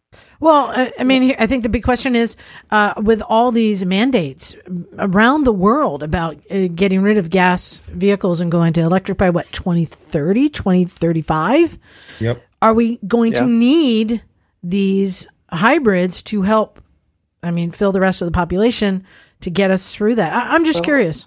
Well, well I'm, I have I have a I have a little bit of a different thought on that whole thing. I I, I see where you guys are coming from, but I also I, I look at it more from a, a, a pragmatic point of view. You know, you have your old school guys who still like their chrome, they like their pipes and stuff like that, but the, you you will never sit see them sitting down on, for example, the picture of the bike. Yeah, but put you know what? Those guys- mandates mean new vehicles. Those old bikes are going to be there forever. Uh, The same Well, no, no, no. What, I, what I'm saying is Yeah. that they're going to be building Yeah. some sort of hybrid drive, classic looking bikes to help bridge the gap. Because I know a lot of old timer guys who will never sit on an electric bike just because it doesn't look, it doesn't have chrome, it doesn't have steel, it doesn't Yeah. have the pipe. So uh, what I what I'm saying is that Yeah. there's going to be hybrid drive systems that are going to enhance the Yeah. riding ability of the current combustion engine. Now the question is, can we get all that package combined into a current engine? Maybe Mm. we're going to go down instead of a 114 or a 117 back to a smaller size engine, and then you have to share the real estate with the electric powertrain, which is going to give you like performance if you had a 117. Bagel, you're shaking your head. Why is that? Well, I, I I think first of all, uh, for the same argument that was that was raised before, there's there's only so much real estate you have in a bike, and and having two propulsion systems in one bike just is is adding so much extra weight and complexity that you know it's going to it's going to invite problems and it's not going to be reliable but but the thing about hybrids is that they were introduced nearly i think about 20 years ago weren't Mhm. they Yeah. um, hybrid cars, and and that was the time when there was no electric vehicle infrastructure basically whatsoever. Uh, Al Gore would there. argue with you about that. I mean, there was a you know very small amount of chargers here and there, you know, compared to what there is today.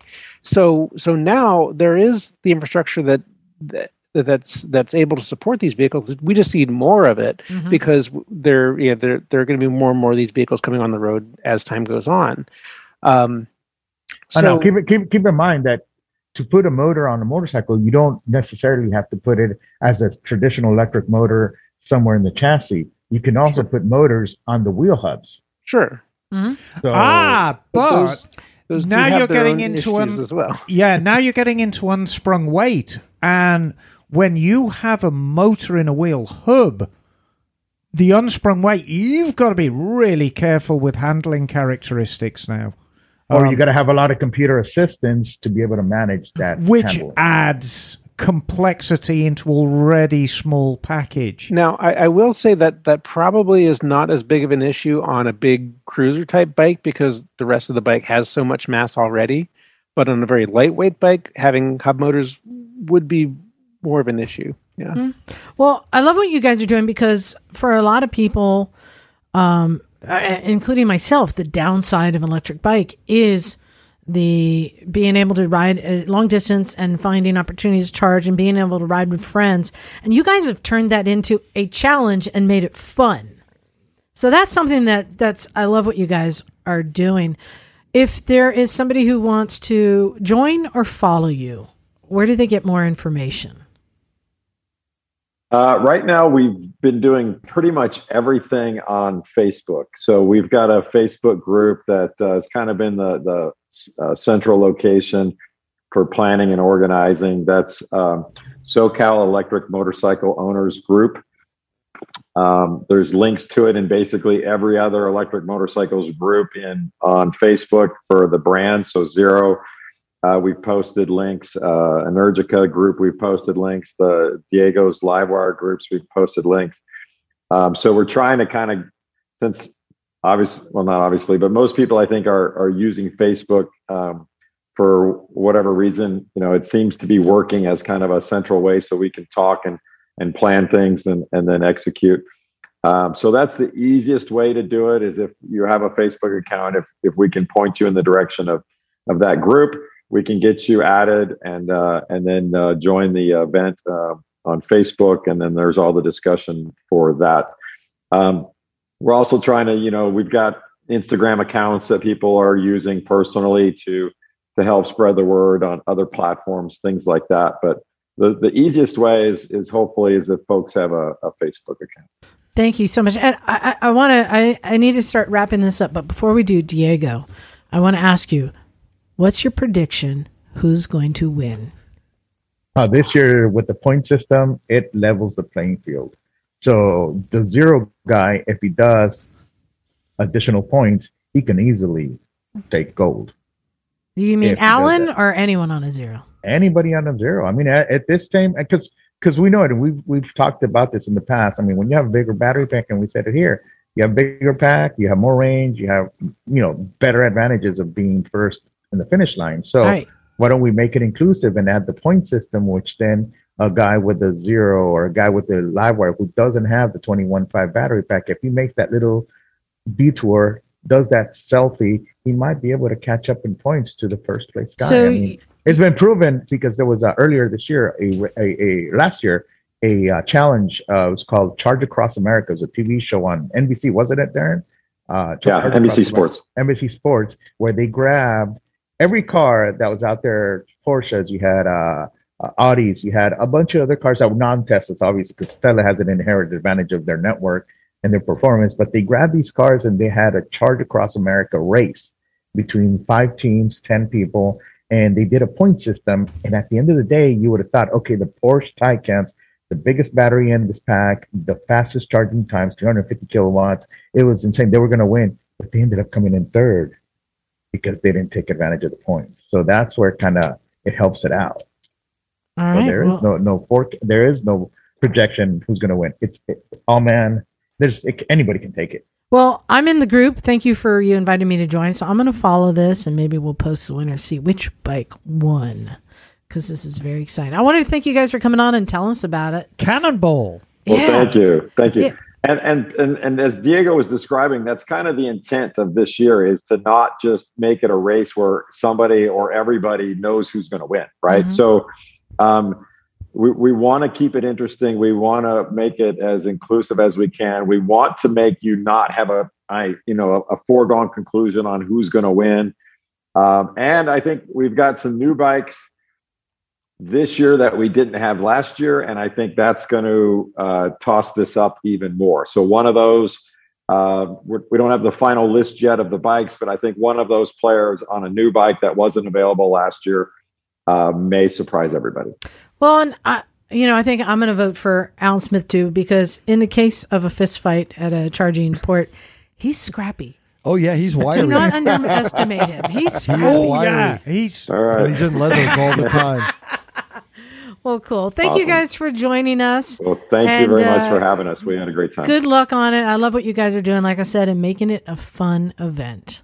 all right. Well, Ciao, Darren. welcome Ciao. Diego. All right. Bye, Thanks. guys. Take Bye. care. Care? Yeah, isn't that cool? Oh, it's great. I like the game I know, aspect. I it's know, like a total like now you don't know. I You don't know. know who's gonna win. I know. I love it. Yes. Well, you, you guys are welcome to stay with us if you want. We're about to get into game time. Oh my. Oh, good lord. Oh. Diego, you All right. you staying or you going? I'm hanging for a couple of minutes. All right, I'll hang for a then you can you can jump in on this because it's All this right. is a, a fun game time. Everyone gets to play along, but I'm going to have you guys each keep your own score, and we'll see who wins. And hmm. this is motorcycle trivia. Oh God. Are you guys ready? I think so. Okay. Ready as I'm going to be. Okay. In 1887. Do we hit the buzzer? How does this no, work? no, no. No. Okay. No, no, it's a multiple choice. Okay. Uh, in 1887, Yamaha started as a piano manufacturer, but today is a multinational conglomerate that still produces musical instruments.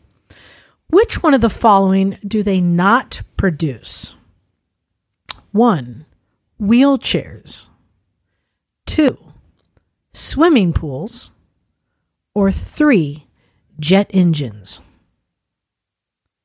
All right, you guys need to lock in your answers. What do you guys think? Uh, Bagel, what do you think? One, two, or three? I'm going to go with two. Swimming pools. Emma, what are you thinking? I'll go one.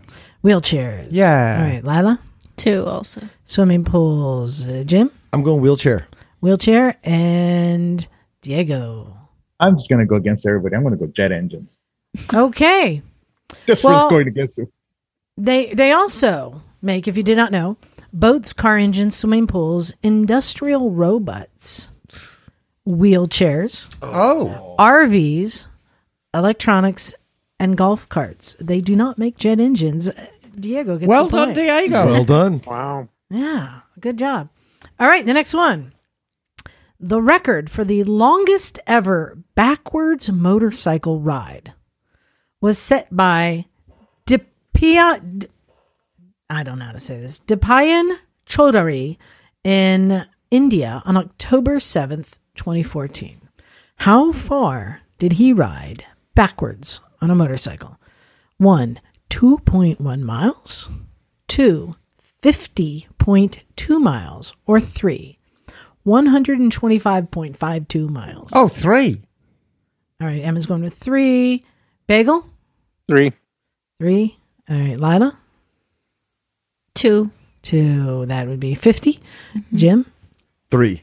Three, Well, you can do 150. 50. May as well do 100, 125. you're right. And Diego? I'll do the same strategy. One. Nobody else chose that. Uh, the answer is 125.52 miles. Backwards. I think, yeah, a couple of you got points. Well, I was going to say That's if Did still- we you get that one? What did I guess? I can't remember. yeah, You get I did two. the That's long what one. you You get. went- i- Yeah. if you've Okay. got the Okay. technique, you're just going to ride until the gas tank empties. Yeah, if you can go 50, you can keep going. Right. All right. Are you ready for the next one? Yes. Uh, Diego might have an advantage on this one. We will see. HOG became the official acronym of the Harley Owners Group and is the trading symbol of Harley Davidson on the New York Stock Exchange. Where did the name come from? One. It was from the early part of the 1900s Harley's racing team, the Wrecking Crew.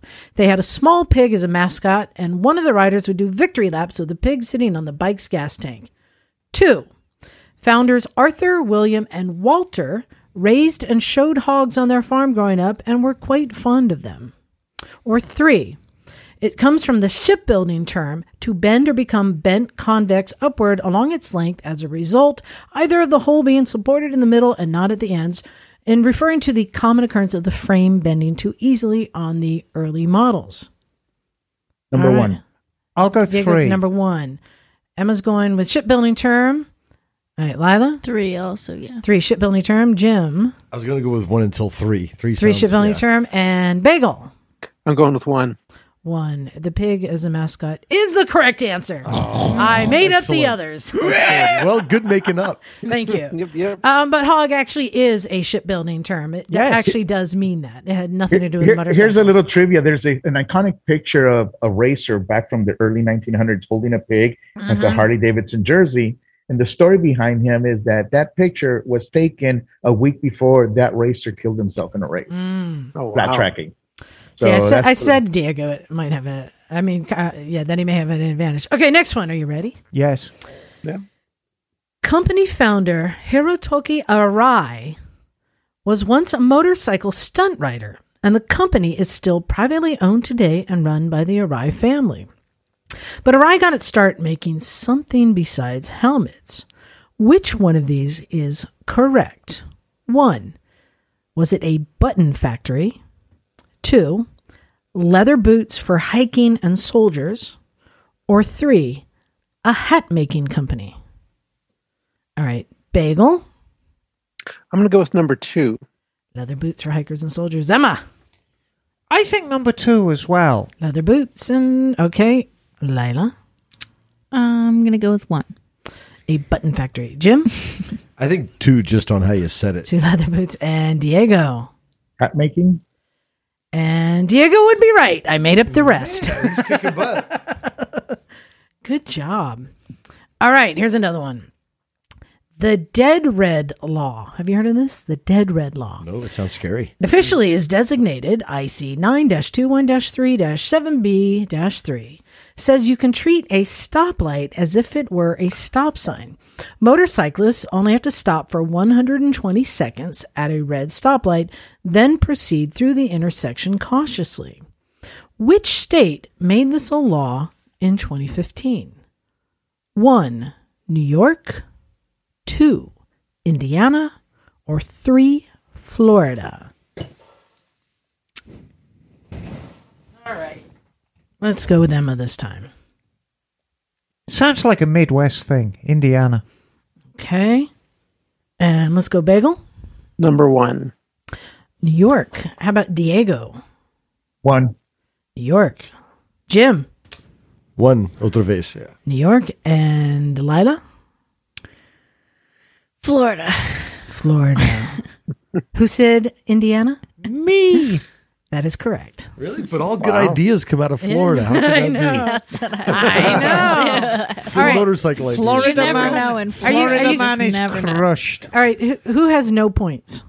I think we've all got a I point. have two. You have two points? Two. I for have. Bagel? I don't think I have any. Diego, how many I got points do you have? I Two? got two. I forget. I Well, I have think you had one. Orion Maybe Hog. one. You thousand had one. points. 3,000 points? Okay. It's a close game. You guys ready? Oui. Mm-hmm. In 1887, Yamaha. No, oh, wait, no, I read that one. Sorry. Yes. Going to the second page. Okay. I hate these names. Company founder Michio Suzuki Yes. Mm-hmm. wanted to diversify his company and began an engineering firm that started making small cars and engines during the 1930s. Yes. In fact, the first Suzuki motorcycle appeared in 1952 and was a motorized bicycle called the Power Free. Yes. Had a two stroke 36cc engine. Um, what product did they originally make? Oh, I know the answer to this. Number one, weaving looms. Number two, a pulmonary resuscitation machine. Or number three, chef's knives and cooking pots. Lila, we're going to start with you. Can you repeat the first one? Weaving looms, pulmonary resuscitation machine, or chef's knives and cooking pots. Uh, two. Two, pulmonary resuscitation machine. Jim, you want to take a shot at this? Yeah, I wasn't paying attention in the first part, but pulmonary resuscitation sounds like suck, press, bang, blow. So I'm going to go with number two. all right, all right. Uh, Diego? Um, nice. Chef's knives, cooking pots. Uh, bagel, Number one. weaving looms, and Emma. Yeah, it's number one. That is correct. It's weaving looms. I made up the others. Well done. Thank you. In fact, I was quite surprised to find that there was a pulmonary resuscitation machine made in 1908. Hmm. Yeah, they existed then. Did it work? Wow. Yeah. All right, here's one. This this is this is a gimme for some of you, and for some it may not be. So let's find out. Tra la la. Peter Fonda wore the Captain America jacket and rode the Captain America chopper for a week around Los Angeles before shooting began on the movie Easy Rider so that he could give them a broken in look and to get used to riding the radically designed bike. In fact, the design on the back of the jacket and on the gas tank in the bike caused him to be pulled over several times by the police. What was that design? Was it A, a naked pinup girl? Or sorry, one. Two, the letters FTP, which stand for fuck the police. Or three, an American flag. Jim, let's start with you. America, son. Three. Number three. All right. Lila. Yeah, America. All right. Emma. As only an English woman can guess. Number three. All right. Diego. Flag. And Bagel. Number three, America. That is correct. I found that Fuck yeah. fascinating. that that got him pulled over by the police. Because they thought it was cool. They're like, dude, that's so cool. No, I think it, it was That's why cops considered always pull you disrespectful over. then. Yeah, I know. Just Right? Isn't that Violation fascinating? Of the flag code. I know that was that was a gimme. I just thought it was really cool. Okay. Aside from making motorcycles, Kawasaki also manufactures many other products. Which of the following do they not make? One, vending machines. Two, power tools. Three, helicopters. Let's start with Diego on this one. Which one Uh, of those do they not make? Choppers. Helicopters? Mhm. Okay. Uh, Lila? Vending machines. Vending machines. Jim? uh, vending machines. All right. Emma? I know they make helicopters because they do a version of the Boeing um, Vertol. Uh, vending machines. What was the? Vending machines, power tools, or helicopters? I'm gonna go for the power tools. Power tools. Who did, Bagel, did I go to you yet? I'm going with vending machines. Vending machines. The answer is they also make, in addition to motorcycles, personal watercraft, ships, electronics, construction equipment, tractors, trains, jet engines, missiles, and space rockets. They do not make vending machines. Mm. There Wow. you go. You got two. All right. All right, one more. Here we go. Oh, we've got, there's two more. All right. Honda motorcycles in California were the most stolen motorcycle in 2011. Um, let's see. Okay. Um, Honda, yeah, Honda, Yamaha, Yamaha, Suzuki, and Kawasaki were the top four brands of motorcycles stolen in California. What was the number five brand? Was it one? Was it Ducati? Was it two? Was it BMW? Or was it three? Harley Davidson. Oh, All right, I'll- let's go with them on this one. I'll go three. Harley Davidson. Layla? Mm, BMW. BMW. Jim? I'm gonna try Diego's thing. I'm going one. Ducati. All right. Bagel. I'm going to go with Harley. Harley. All right. And let's see. Uh, Diego. Harley. Harley was number five. All right. This next one, this is the last one. And this one isn't uses an audio clue. Oh, that sounds terrible. All right. Well, we'll try and get through it. Sorry about the buzz. All right. So this next one uh, has an audio clue. Um, I don't know if you guys have seen the new Star Trek movies. Right? So uh, the sound made by the motorcycle that Chris Pine rides to the shuttle departing the Starfleet. Remember, he plays the young Captain Kirk and he's heading off Starfleet. Um, they used a sound effect, uh, and you have to guess what this sound effect had been previously used for. So here's the sound.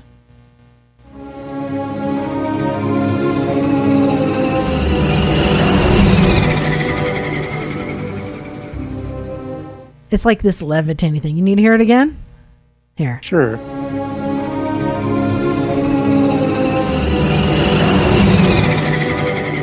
Sounds great in the headphones. Okay, so here's the question.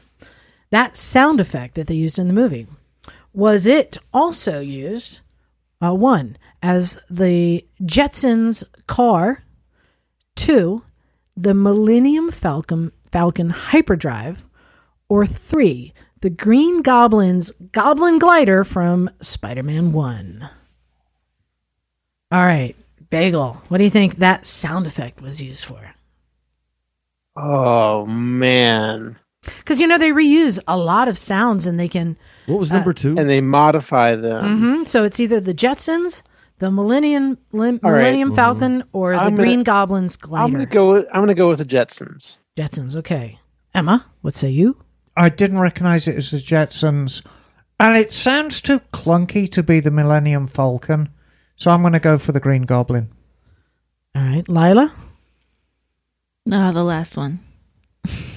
the Green Goblin from Spider-Man One. Yeah.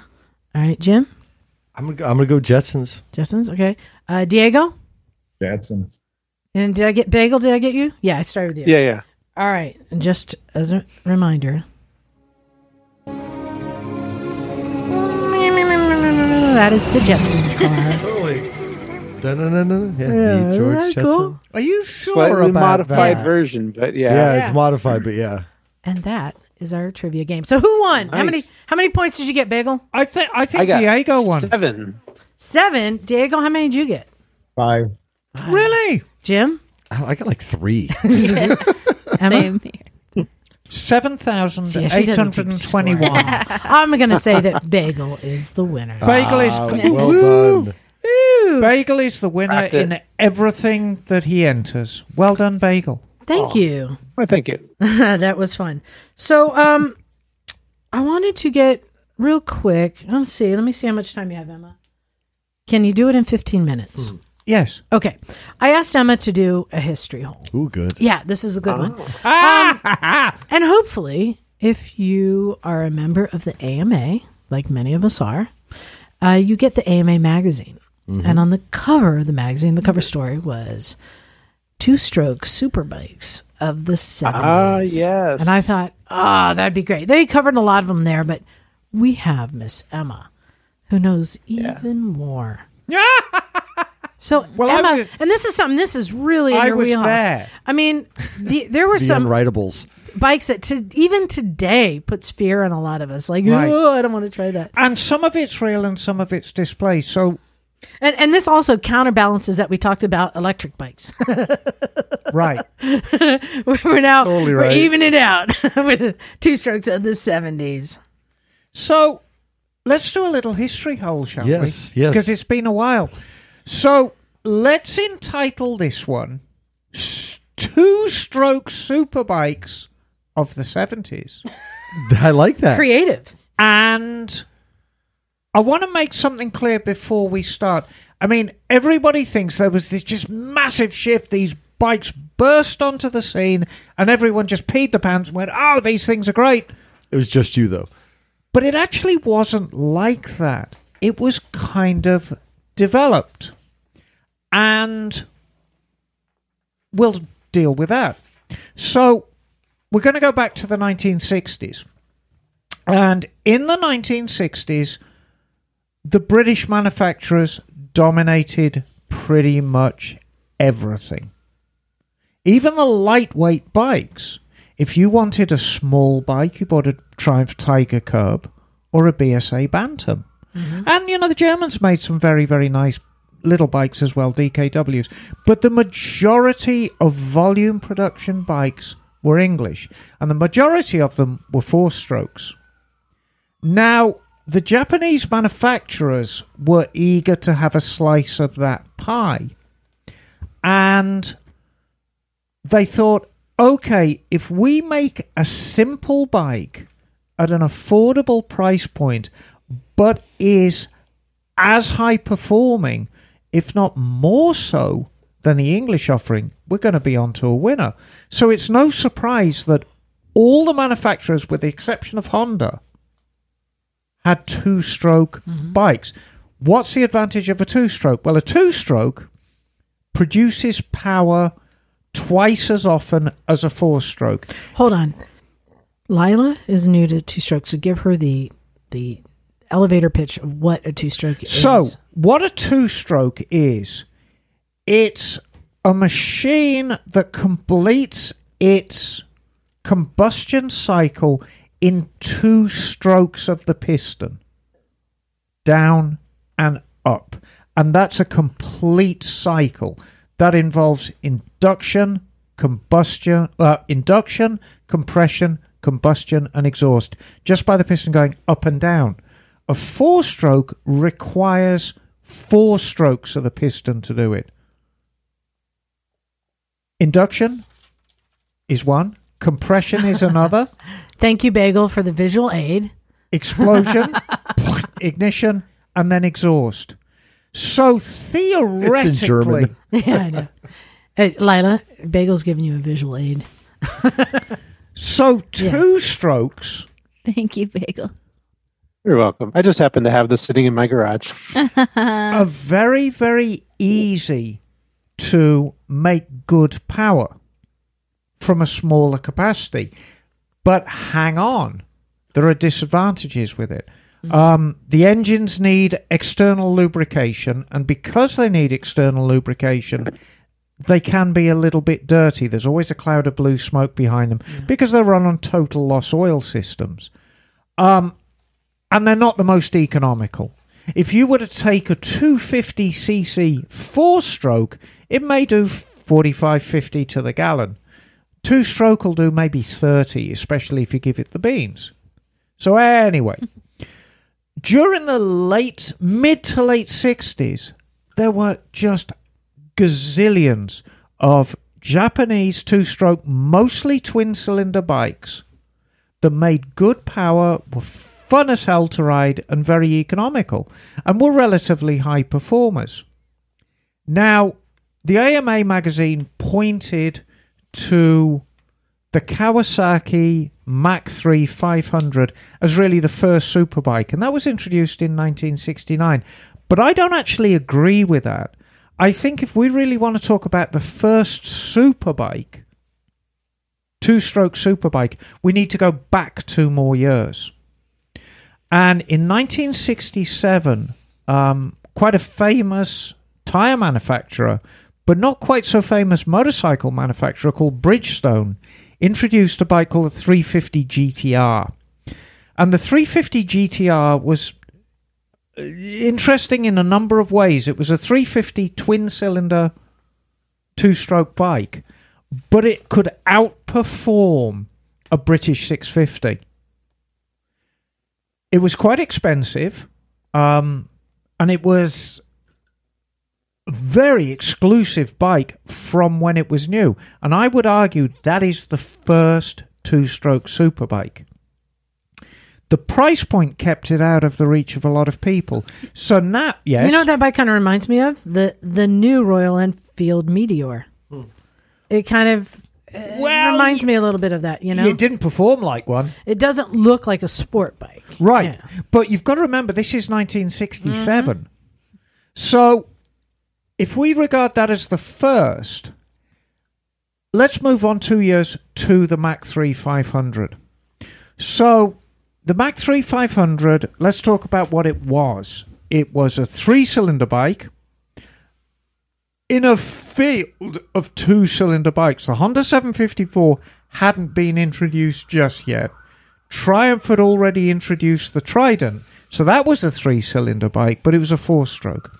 The Mach 3 500, two stroke, three cylinders, 70 horsepower, and the power. One of the characteristics of a two stroke is they tend to be rather gutless at lower speed and then they become efficient at a very, very specific point in the rev range, usually higher up in the revs. And in the case of the Mach 3, the power came in all at once at about 5,000 RPM. This made for quite an interesting riding technique because if you were inexperienced, you got on this thing, opened the throttle, and thought, well, this thing's quite gutless. and then you kept the throttle pinned, and then suddenly the tach hit 5,000, and then off you went. It was like being shot out of a gun. If you add to that chassis and braking technology in the 60s wasn't great, and this thing was built to a lightweight specification, it was really quite an entertaining bike to ride. I've ridden many of them. They're always terrifying. They're always fun. It's a very, very visceral bike to ride. It shakes, it rattles, it's noisy. It has no brakes, and I mean no brakes. the handling is truly frightening, but it gives you an impression of speed like no other. And for a while, certainly in California, it absolutely ruled the drag strips because you could toddle off down to the Kawasaki dealer and for less than a thousand dollars you could buy a machine that could blow off the mightiest V8 in the quarter mile. I mean, this is great. This is a performance for everyone. And that really set the ground rule for the superbikes. So although the Bridgestone was first, the Kawasaki, I guess, was the beginning of the of, of what we envisage as a superbike. In 1972, 72, Kawasaki actually added a 750 to it. And you're going to say, well, hang on, if the 500 was fast, the 750 was a lot faster. And in truth, it kind of wasn't. It was a it was a quick bike, but it was a, actually a lot more refined. It had more torque than the 500. It had a lot better braking than the 500, and the frame had a chance to be developed, so it was a lot more pleasant bike to ride. And at the time, Kawasaki were very, very eager to have some kind of corporate image.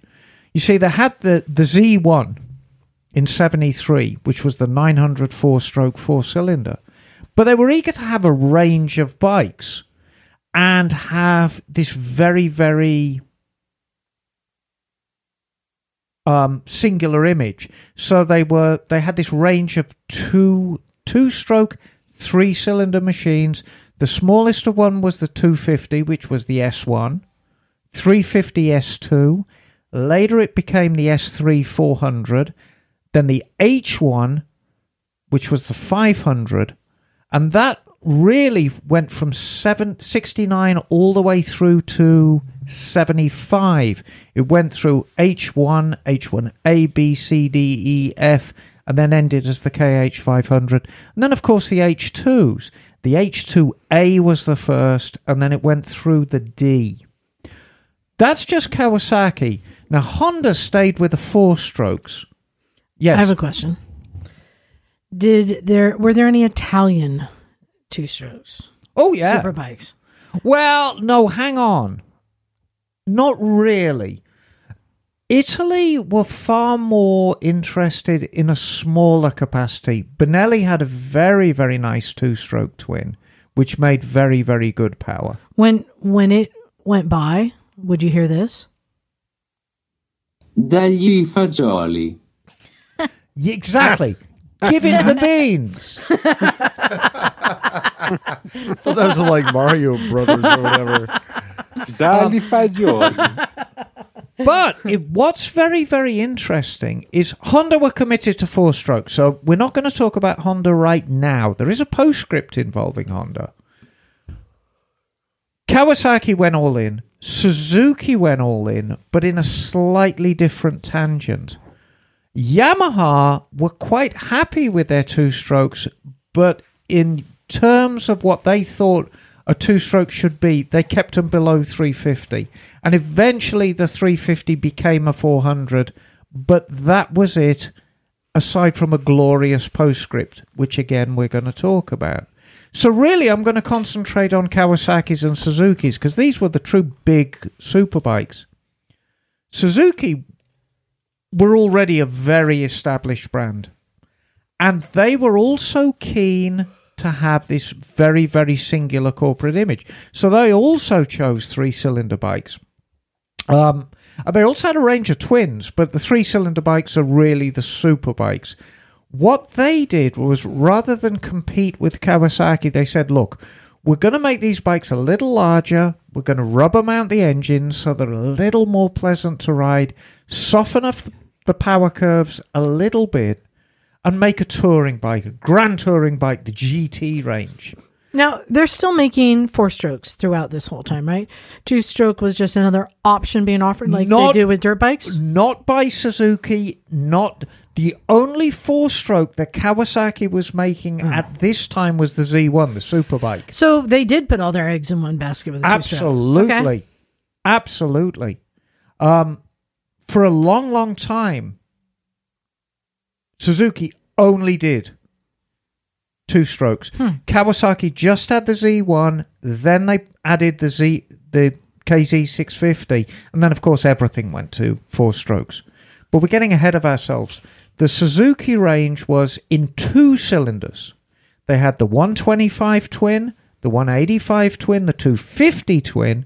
The 350 twin was what in reality was the 305. The 500 twin, but the triples were the interesting ones. 350, 550, and the 750 which had the benefit of water cooling, which made it all the more exotic. Now, Is that like the water buffalo? that is indeed the water buffalo. Right? Iconic. Mm-hmm. Yeah. Oh, I love that thing. Yeah. Yeah. And so everyone, all the old boys listening now will say, oh, yeah, the H2 was a far faster machine. The reality was thus it was, but not as much as you think. There's a very, very famous cycle um, magazine road test from 1974 with a GT750M and an H2B, I think. And they are so similar in performance. The Kawasaki's like a quarter of a second quicker on the quarter mile. The Suzuki is maybe one or two miles an hour slower in top speed. They're very, very close. So really, they they were alongside one another. What killed them off? It was very, very simple. Emissions. Ralph Nader. Oh no, what? Well, you could argue. You know, the fuel crisis of 73 was really a wake up call for everyone. Yeah. Detroit realized it couldn't make 8 litre V8s anymore and it really needed to get its act together. Was there ever an American-made two-stroke? Oh, yeah.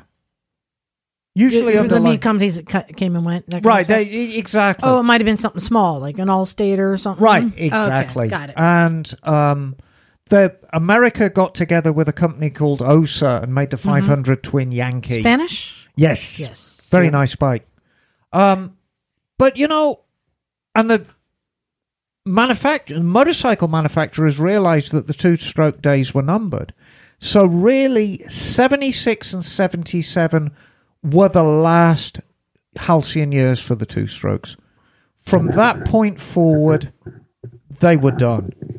Now, not quite because there's a little postscript to this, and I'd like to talk about this when I have a little more mm-hmm. time.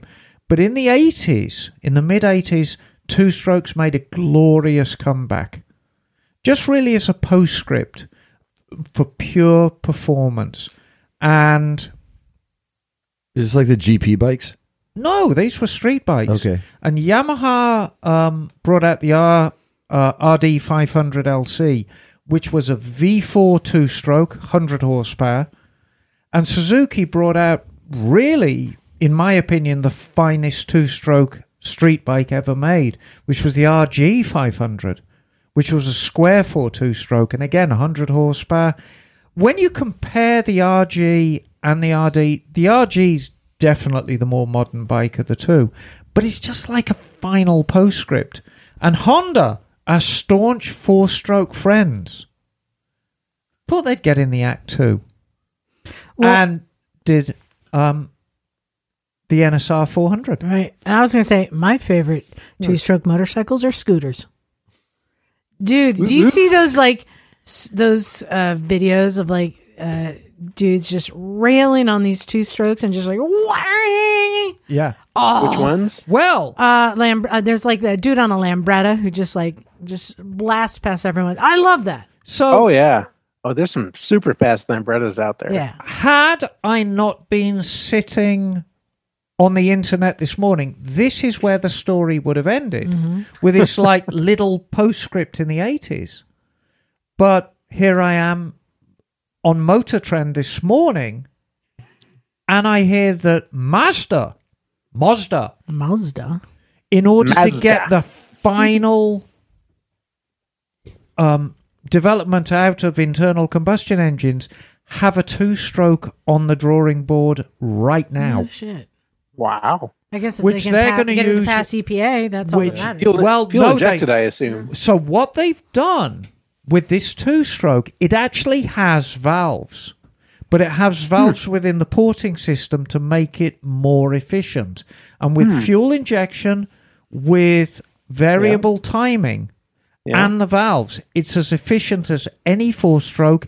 It makes really good power, Very cool. and they're using it as part of a hybrid propulsion system. So I guess two-strokes hmm. may be making a, a That's comeback. Very But as someone who actually wrote these things in the 70s, I mean, there was absolutely nothing as glorious as riding a big two stroke on the street. It's an experience like none other. Okay, I have a quick game for everyone in the room. So we're surrounded by hundreds of toy motorcycles. First one to find a two stroke wins. All right, because I've been looking right around. I, I've been looking around. I think I found a couple. So let's see. She, Lila's looking. She has no idea what she's looking for. This one? Nope. What's that? What? Oh wait, is that a two stroke? Did she find one? Is it? It's a 125. That's a It's Mako. um, She found a Oh, yeah, Mako. well done. Wow, Lila, you won. you had no faith, Liza. None. You win a none free whatsoever. t-shirt. None Nicely at done. I because I'm all. looking up there. It looks like there's an FZ or an up here. Now- You'd the be yellow one. surprised. I'm Now- from the woods in Vermont where we only have two strokes. But remember, Uh-huh. Putting around. we're talking about street bikes. Right now, Yeah. you can walk into a KTM dealer, buy a two stroke. You can walk into a Yamaha dealer, buy a two stroke. Wait, is that a two stroke? Is that a KLR? Yes. That is not a two stroke. oh, it's a six. yeah. You, you got So, lucky. um, you could have picked up that Lambretta right there too. but two strokes, Didn't. two stroke street bikes, especially big two stroke street I street won bikes. that game. There's nothing that Fair sounded like them, nothing that smelt like them. It was a unique riding experience. Well, thank you very much, Emma. That was great. Now I want to go to Arma. I want to go to Arma I racing know, at Laguna right? Seca now. I just know. off all that two stroke. Jim, have you ridden a two stroke? You have yet? Yeah. Yeah. You tried Yeah, the dirt bike? Yeah, yeah. Wow, they're a blast. They are. It's it's a very Wow, just a totally different experience. Yeah, I You know. know? I want. I want to bagel. Get me uh, a two stroke scooter sometime. I want to. I want to try it. You let me know when if you're ready. I will find you one. I did. They just look I'll like find you a vintage Vespa. You will love it. Um, quick a announcement. So, um, well, you guys can't see Bagel. You can see what we're wearing here in the studio. shirts. We're wearing our Nice. brand new T-shirts that um I announced last week that they they were in, and I spent. I took two days off from work. I hope my bosses. When I saw oh, all those shirts you got to mail, Did you see how many are left? I Dude. mailed out. Cool. I, yeah, it took two work days off. That was a lot of shirts. to mail out shirts. So, Wow. um, and some people started getting them already. So, you, yeah, if you're a Patreon subscriber at five dollars or more a month, you will get one. I still have some extras. So, if you want to get in on this and get one of these fancy shirts that you can't see, but I am sporting right now, uh, just become a Patreon subscriber, five bucks or more. It's that simple. Um, and oh, Emma, Hello. your trip. Your trip has been quite popular. In fact, I have I have a couple emails which will then get to information about your trip. Okay, very How good. How about that? Uh, the first one is from Joshua. He says, "Hey there, I heard about the Misfits Italy trip and was wondering where I could find more information on it. I checked out Cat's website, but didn't see any tours that fit the description. I'd like a little help here. Seems like it'd be an absolute blast." So the first answer is uh, the, the last two shows, I think, and this one. I'm putting it in our show notes. The link directly in our show notes. Yeah, you probably just email Cat too. Just email Uh, him. At yeah, his because. Kat- it's not one of Cat's regular tours, so he did not it, put it it's up. not an advertised tour. right. This is kind of a, a misfits deal. Special. Um, uh, if you're listening, the website is wetravel.com slash trips slash dolomites, I think. Does that sound right? I don't know. I'm I'm doing things on my phone that I can't see. But I put the link in the show notes. That's where you can find it. And uh, I guess I'll throw another link up on our Facebook page too. Um, and then we have a second one. Emma, I need you to pay attention now. I am paying attention. This one is from our friend Ian. Hello, Ian. Oh yeah, I saw his name. He's getting a, he's getting a shirt. He says, "Hey everyone, myself and my buddy Brandon have both signed up for the Emma Experience. Oh, good. Oh, I'm stoked to meet the misfits that are going and to go ride out there. It has been a dream of mine for quite some time. I've been to Germany a few times and Italy once, but I have not had the opportunity to ride. Just a thought for topic discussion. Uh, what are some things that can be done to train or prep for riding the Alps? Uh, for example, he lives in central Florida where it's mostly flat. Any ideas for some training that can be done to help get up stamina and sharpen skills? Maybe this will help persuade some others to sign up who may be hesitant. Uh, he says, I myself have started by finding a local Triumph dealer with BMW F900R in their showroom. I was able to at least go physically see the bike and gather some info. In fact, last night when I was at BMW, it was the first time I've actually seen one. They're pretty decent bikes. So, how does somebody in Florida where it's flat prepare for a trip? I have an answer. First, you want to go get a shopping cart and fill it up with watermelons at your local supermarket. Then you want to start running up and down the aisles and take those turns as fast as you can. Watch out for other people walking around with the carts. Try not to hit the other carts. This will build up your stamina and your arm strength.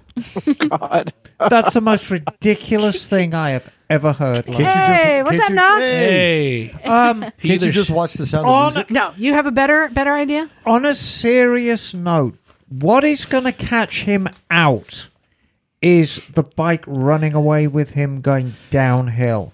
So, what you need to understand and practice is the effect of shifting down and actually using the engine as a brake because you cannot ride the brakes. We're going to be going down grades that last for miles. Mm-hmm. we And talking? if, oh, if okay. you're braking, you're going to fry the brakes. You can't do that. So you have to understand that when you're going down a twisty road that's downhill for 10 miles, you have to use the engine as a brake. Mm. Yep. You have to because you you just can't do it.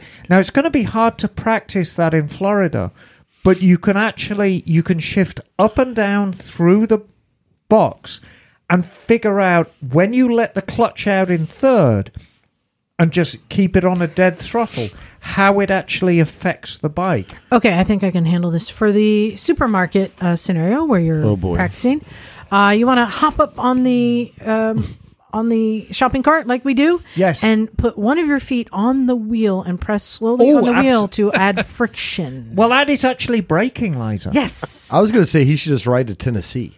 Is that what, And ride that around Tennessee called, and then ride home. The is that what you call counter steering? Yeah. However, it's the old water Um, trick, Meat huh? counter.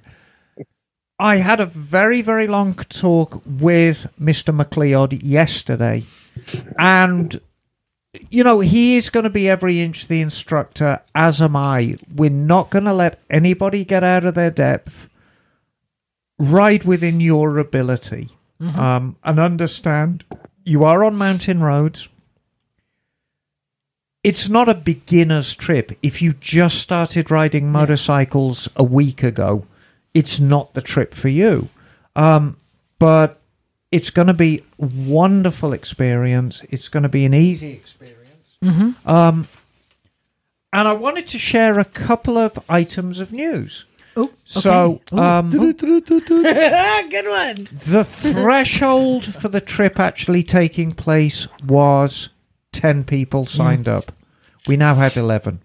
Wow. So, Yeah, you guys happening. are stacked. It's happening. Hell there yeah. are places available. The ideal number is 15. We can pad it to 18. But the more people that are signed up for the trip, the harder Cat has to work. Um, if we make it to 18, we might introduce another instructor on the trip. split it in So if you want to be ordered around by um, a German motorcycle policeman, this is your trip. Um, but sign up if you're on the fence. Sign up now because there's theoretically there's only three spots left.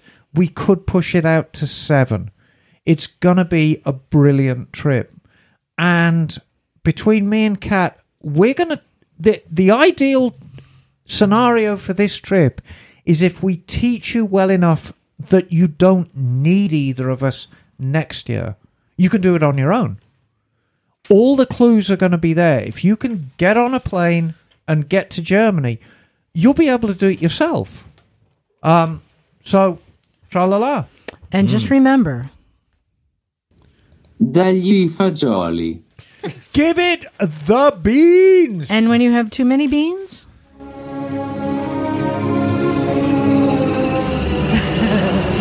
You were working hard. You That's might great. just sound like that. That is No, great. Liza, What? I don't get it.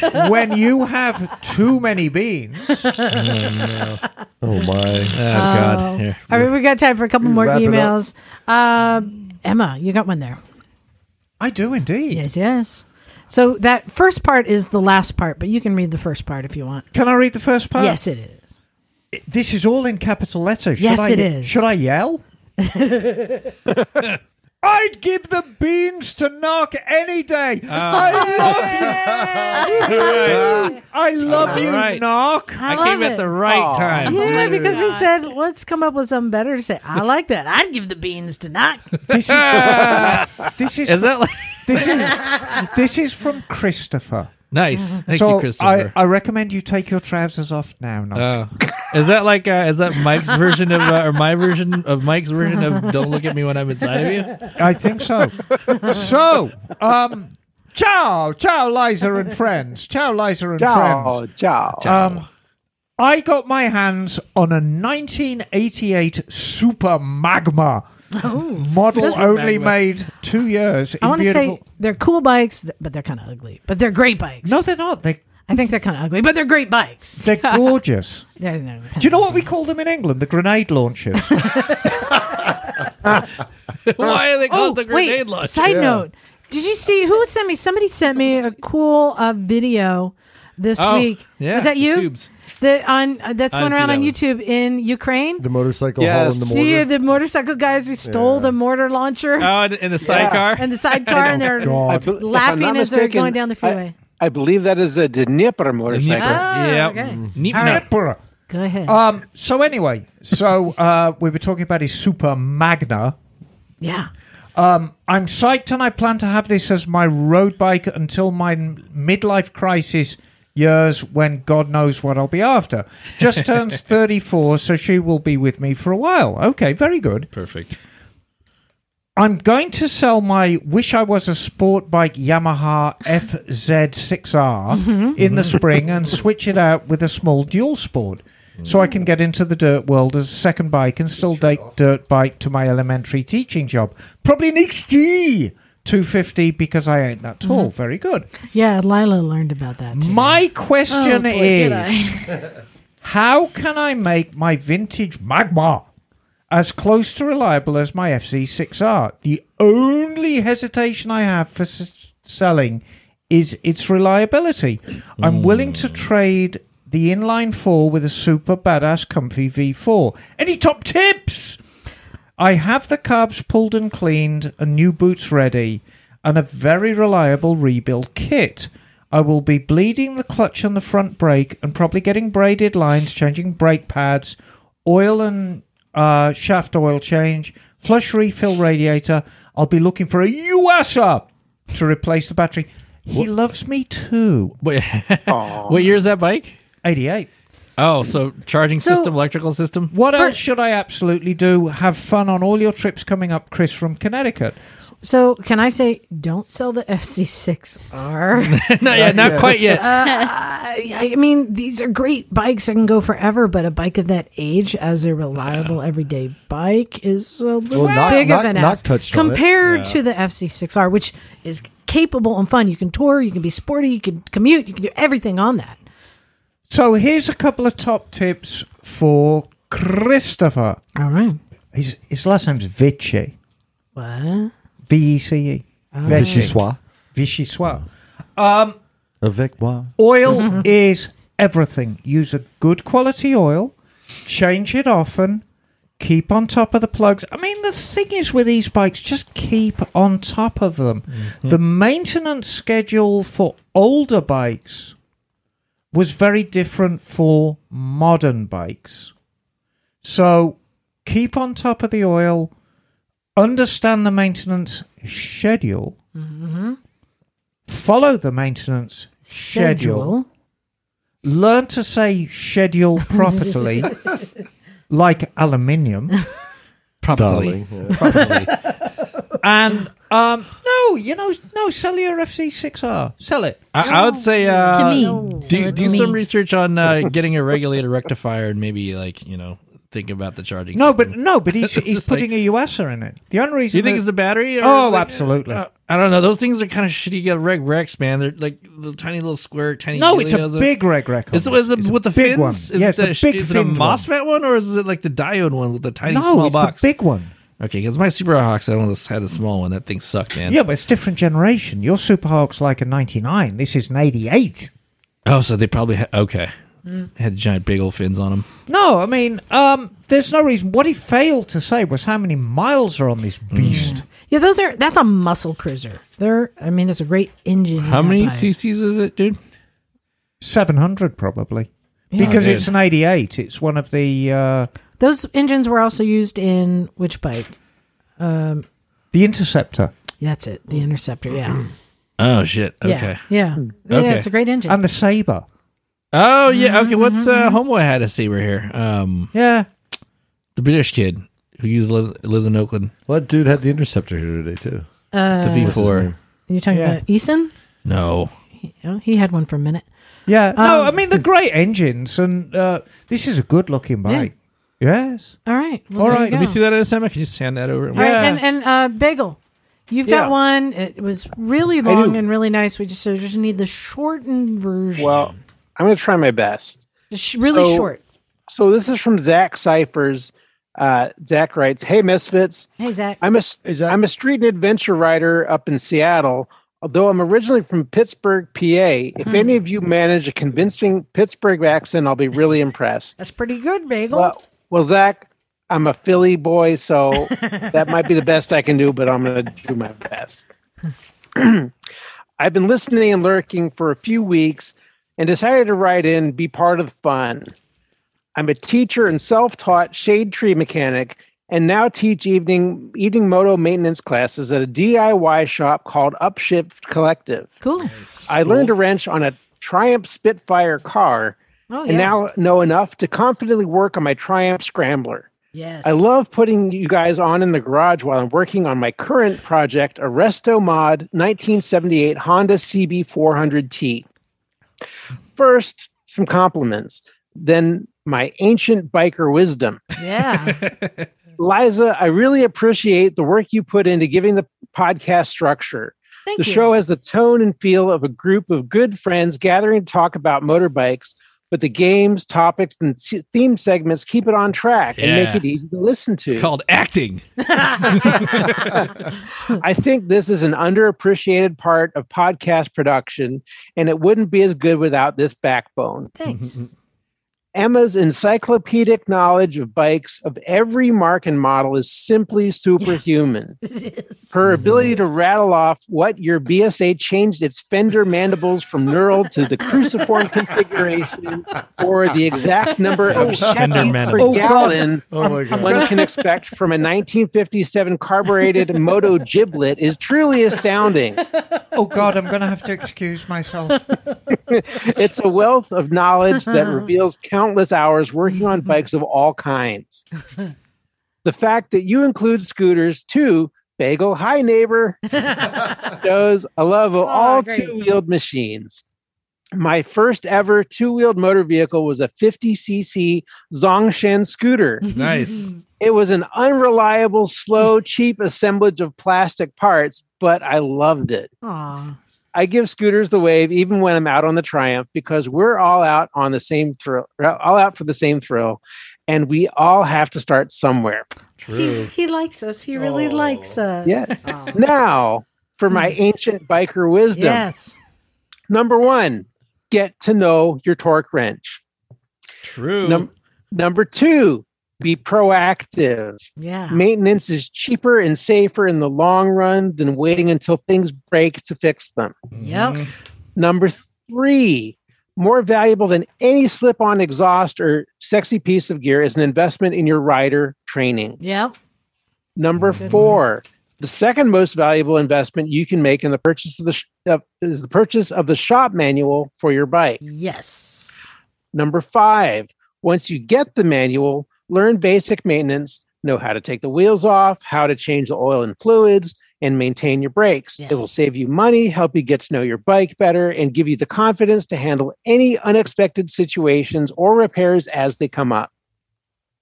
Number six, take seller claims with a grain of salt. When buying a used bike, it's a good idea to do all the basic service so that you can reset the clock and then follow the manufacturer service schedule from there. Yeah. Number seven, don't go halvesies on a bike with a friend. Period. yeah. Number eight, ride your own ride. Yep. Don't ever feel pressured to go faster or lean farther than you're comfortable with just because someone in your group is riding fast. Lila, Don't feel bad. Don't feel bad about hanging back and letting the speed demons go on ahead if you're riding at speed that is safe and enjoyable for you. Yes. Ride within your skill level until you build the confidence to push your limits. hmm Number nine, pushing your limits occasionally can lead to growth. Don't let anyone tell you a bike is too big or too heavy or a particular style of riding is wrong for you in some way. Learn to ride the way you want and ride the machine that ignites your passion. Number 10, if you're not allowed to get another bike, sneak it into the house Johnny Cash style, one piece at a time. if I had told my girlfriend that I wanted to go out and simply buy another bike, she would have protested. It's a good thing my girlfriend doesn't listen to this podcast. Uh, she's an equestrian, and we have an ongoing debate about whose sport is more dangerous. Perhaps you misfits can weigh in on that debate if anyone has experience with horses. Horses, absolutely horses. Okay, this email is long enough. Keep doing what you do, and thanks for the entertaining and enlightening Moto Talk. You can find me at Motorcycle Librarian on Motorcycle Librarian on Instagram if you Oh, like. cool. Thank you. And and Zach lists his bikes: a 2019 Scrambler Triumph Scrambler 200 XE, Cool. nice. a 2016 Honda CRF 250 Rally, Yep. and a 1978 Honda CB 400T. Nice. Man's Just got it need all to add a scooter now. Um, on the su- on the subject of horses, Yeah. um, I'm not entirely sure whether they're more dangerous than motorbikes, but they're a damn sight more expensive. So Yeah. for Mm. every every dollar he's spending on his motorcycle habit, his girlfriend's spending four to five. yeah, apparently uh, equestrianism. There's like higher uh, injury of just people falling off the horses. well, it's a long way down. Yeah, Can- it's, Yeah, yeah. motorcyclists Can- might be crazy, but horse people are really one. crazy. Can I just say that that that I used to ride horses when I was a kid? Mhm. and I had a horse and when I was riding at a full canter, came to an abrupt stop, threw me right over his head, and I land flipped over him backwards, landed on my back, knocked the wind out of me, and I haven't ridden horses since. Ah, yeah. Oh, It's always very, get back on the very horse. dangerous. Always get back on the because horse. because I, can control a bike. well. Yeah, I can control a bike. You can only do so much to control a horse. They get spooked easily too. Yes. It's always fun when they get stung Yes. by a bee while you're riding and Oh yeah. don't have a lot to mm. hang on to. You know, it's just That doesn't sound. it's sound you, the reins, and the mane, And, and Yeah. I, I- and I- Way to Whatever calm else you the could horse latch down. and your thighs, I guess. and I wanted like, to good add luck. the, the technique that I am currently using because I will soon be a owner of a motorcycle in a third state. Oh, I thought you were going to buy a Oh, horse. no, put them in different states. Yeah, there you go. I, I, Yeah. I, I want to be you, Strategic. Liza. No, I'm buying a bike from Phil at Cleveland Moto to keep in Cleveland for. Nice. Are you are you getting one of them small TNT jobbies? I'm getting one of the TNTs with knobblies on it. Oh my god, All that's right. right. You, you didn't get it the last time because they didn't have it. I know, so I pre-ordered it. Amazing. exactly. Well, yeah, thank you very much for sending that in. Hey, and big thanks to all of our Patreon subscribers. Keep an eye out for those shirts. They are coming. Knock, I got to grab one for you. You like it? yeah, I like I, like the know, I blue. Oh, they're great. Very nice. Um, I'm into it. I know we're winding up, Yes. and I'm going to be very, very quick. Okay. I have some massive news. to Okay. share. Ooh. Ooh. Wait, did you get your toenails done? I did. Okay. in a very nice red. Um, we're going back to the one show. Yeah. So, Heavy, Forgot coming as of right now, Michael McCarthy is in with his Sportster. Mhm, It's Sick. cool. Nice. I'm Oh, in yeah, with bro. the Trident. Yeah. Ooh. Wait. Nice. Mike Miranda is in with all three. Yeah. Really? Ooh, So, nice. He's got his own little wing, I guess. So He does. we've got five bikes showing at the one. This is massive. Mhm. hmm So make your plans. I want to meet as many people at the one show as we can. We're going to play a game just like we have done in previous years. We'll come up with something, maybe involving knock. We're going to go. We're all going to go up on mass. We're going to get an Airbnb like we always do. So there's going to be plenty of misfits, plenty of misfit bikes, plenty of shenanigans. It's going to be great. Are you flying up there? Or No, driving? I'm, I'm driving up They're, with they're the Trident. driving. I thought you. Uh, I, I figured like you'd just cram it all on Mike's trailer and haul No, up. there. we're, we'll we might go up in convoy, but a, Yeah. my grand plan, because we have so many bikes showing, if we actually arrive at the Zidell yards together, Mm-hmm. even if we don't actually travel together, we can occupy our own little area Yeah. of of the cool. Zidell, so, So- it could be like Misfit Corner. So, Jim, you coming? They could be chairs. You coming, Uh, Jim? it's tempting. This Wait, when is this happening? Holy shit! Uh, so this is April 29th, 30th. Yeah, last and weekend in the first. I haven't missed it since the first time I me know, and dude. Doug You want me to bring the chairs, Liza? It Yes, won't be, dirt the biking chairs. like it ready won't be the same without you, Jim. I know. We get into some. Mike McCarthy was like, "You got to come Um, because Hey, you and need heads up, get your tickets we get in. now um, because they're still restricting. They're selling them in in shifts. That's how they do it. You can buy a ticket. I think it's good for uh, a like couple hours or a whatever." couple hours or something. Yeah. Um, so, uh, or you can buy the VIP, which gets you like the whole day or something like that. Um, so make sure you buy your tickets now. We'll be there the whole weekend. Yeah, Le en show. and and look for the misfits. Oh, do oh we got to we got to mess with Mike. What? We got to mess with Mike because he's going to be there. Yeah, Mike's Yeah. big. He can. kick I ass. know. I don't What, wanna mess with him McCarthy? Too much. Yeah, yeah, yeah. Oh well, Mike's What, Mike? he's nice. I don't want to mess with him either. No, but maybe both the mics are. we- big. No, no, no, no. Big award-winning Mike. We'll Oh, come up with what? something. Yeah, Mikey we'll, three times. we Um, will come up with some some game to play and some swag Soon to, to be away. Mikey six times. Yeah. Oh, yeah, maybe. and uh, yeah, I guess we'll stop and buy more chairs and set up the Yeah. Misfits corner like we did last times. Come in and join us and hang out and have a place to sit. Mm-hmm. So that is big news. Thank you for sharing that, Em. No, it's it's Big huge news. news. So Big it's news. two years on the trot for me with different bikes, which is great. you went last year, or was it the year before? No, Yeah. last year. Last year. It was last the year gold wing with, you went with. with the turbo wing. ah, that's right. And so Award-winning. this year's the Trident, Sick. and then hopefully twenty three. Um, I'll probably put in the Super Glide. Knock, you want to come? yeah, it sounds like it, it's doable. We'll just- Yeah, I'm going to Yeah. fly up and fly up. fly up and back. uh, we'll see Um, what happens. yeah, I'm planning on riding up if the weather's good. And it's happening at this old shipyard. It's really cool. It's dope, dude. building, So, dude. It's um, cool, Knock. you Like know at what? the shoreline or something? so- or at yeah, the- it's right on the river. water. They Uh, used to launch barges out of it. Bagel, That's you rad. need to get us a decent Airbnb. Yeah. Yep. What They're about that ready place we had last time? That was adorable. Well, now I if Jim don't and know if Knock that are one's coming, we available. might I need don't more. know. So we'll see. We'll make it work. Hey, Yeah, I, we'll figure it out. I, Me and I want to Knock will wrap get our this own up. spot. Hey, big thanks to everyone for listening, making this far, um, and yeah, for all the people coming by um, and taking gear away. Thank Yeah, big gear. Yes. you. Yeah, we have to get rid of it. Take our gear. Um, go to motorcyclesandmisfits.com. You'll find uh, links there to everything. And don't forget our YouTube channel and look for the, the show notes for the link for the Dolomites tour with Miss Emma. yes, it's Yeah. Cat and Miss Emma's Alpine Adventure. Dolomite tour is Rudy Ray Moore going to make a appearance? Yes, I think so. On that note, all right. Thanks, everyone. This is Liza. This is Knock.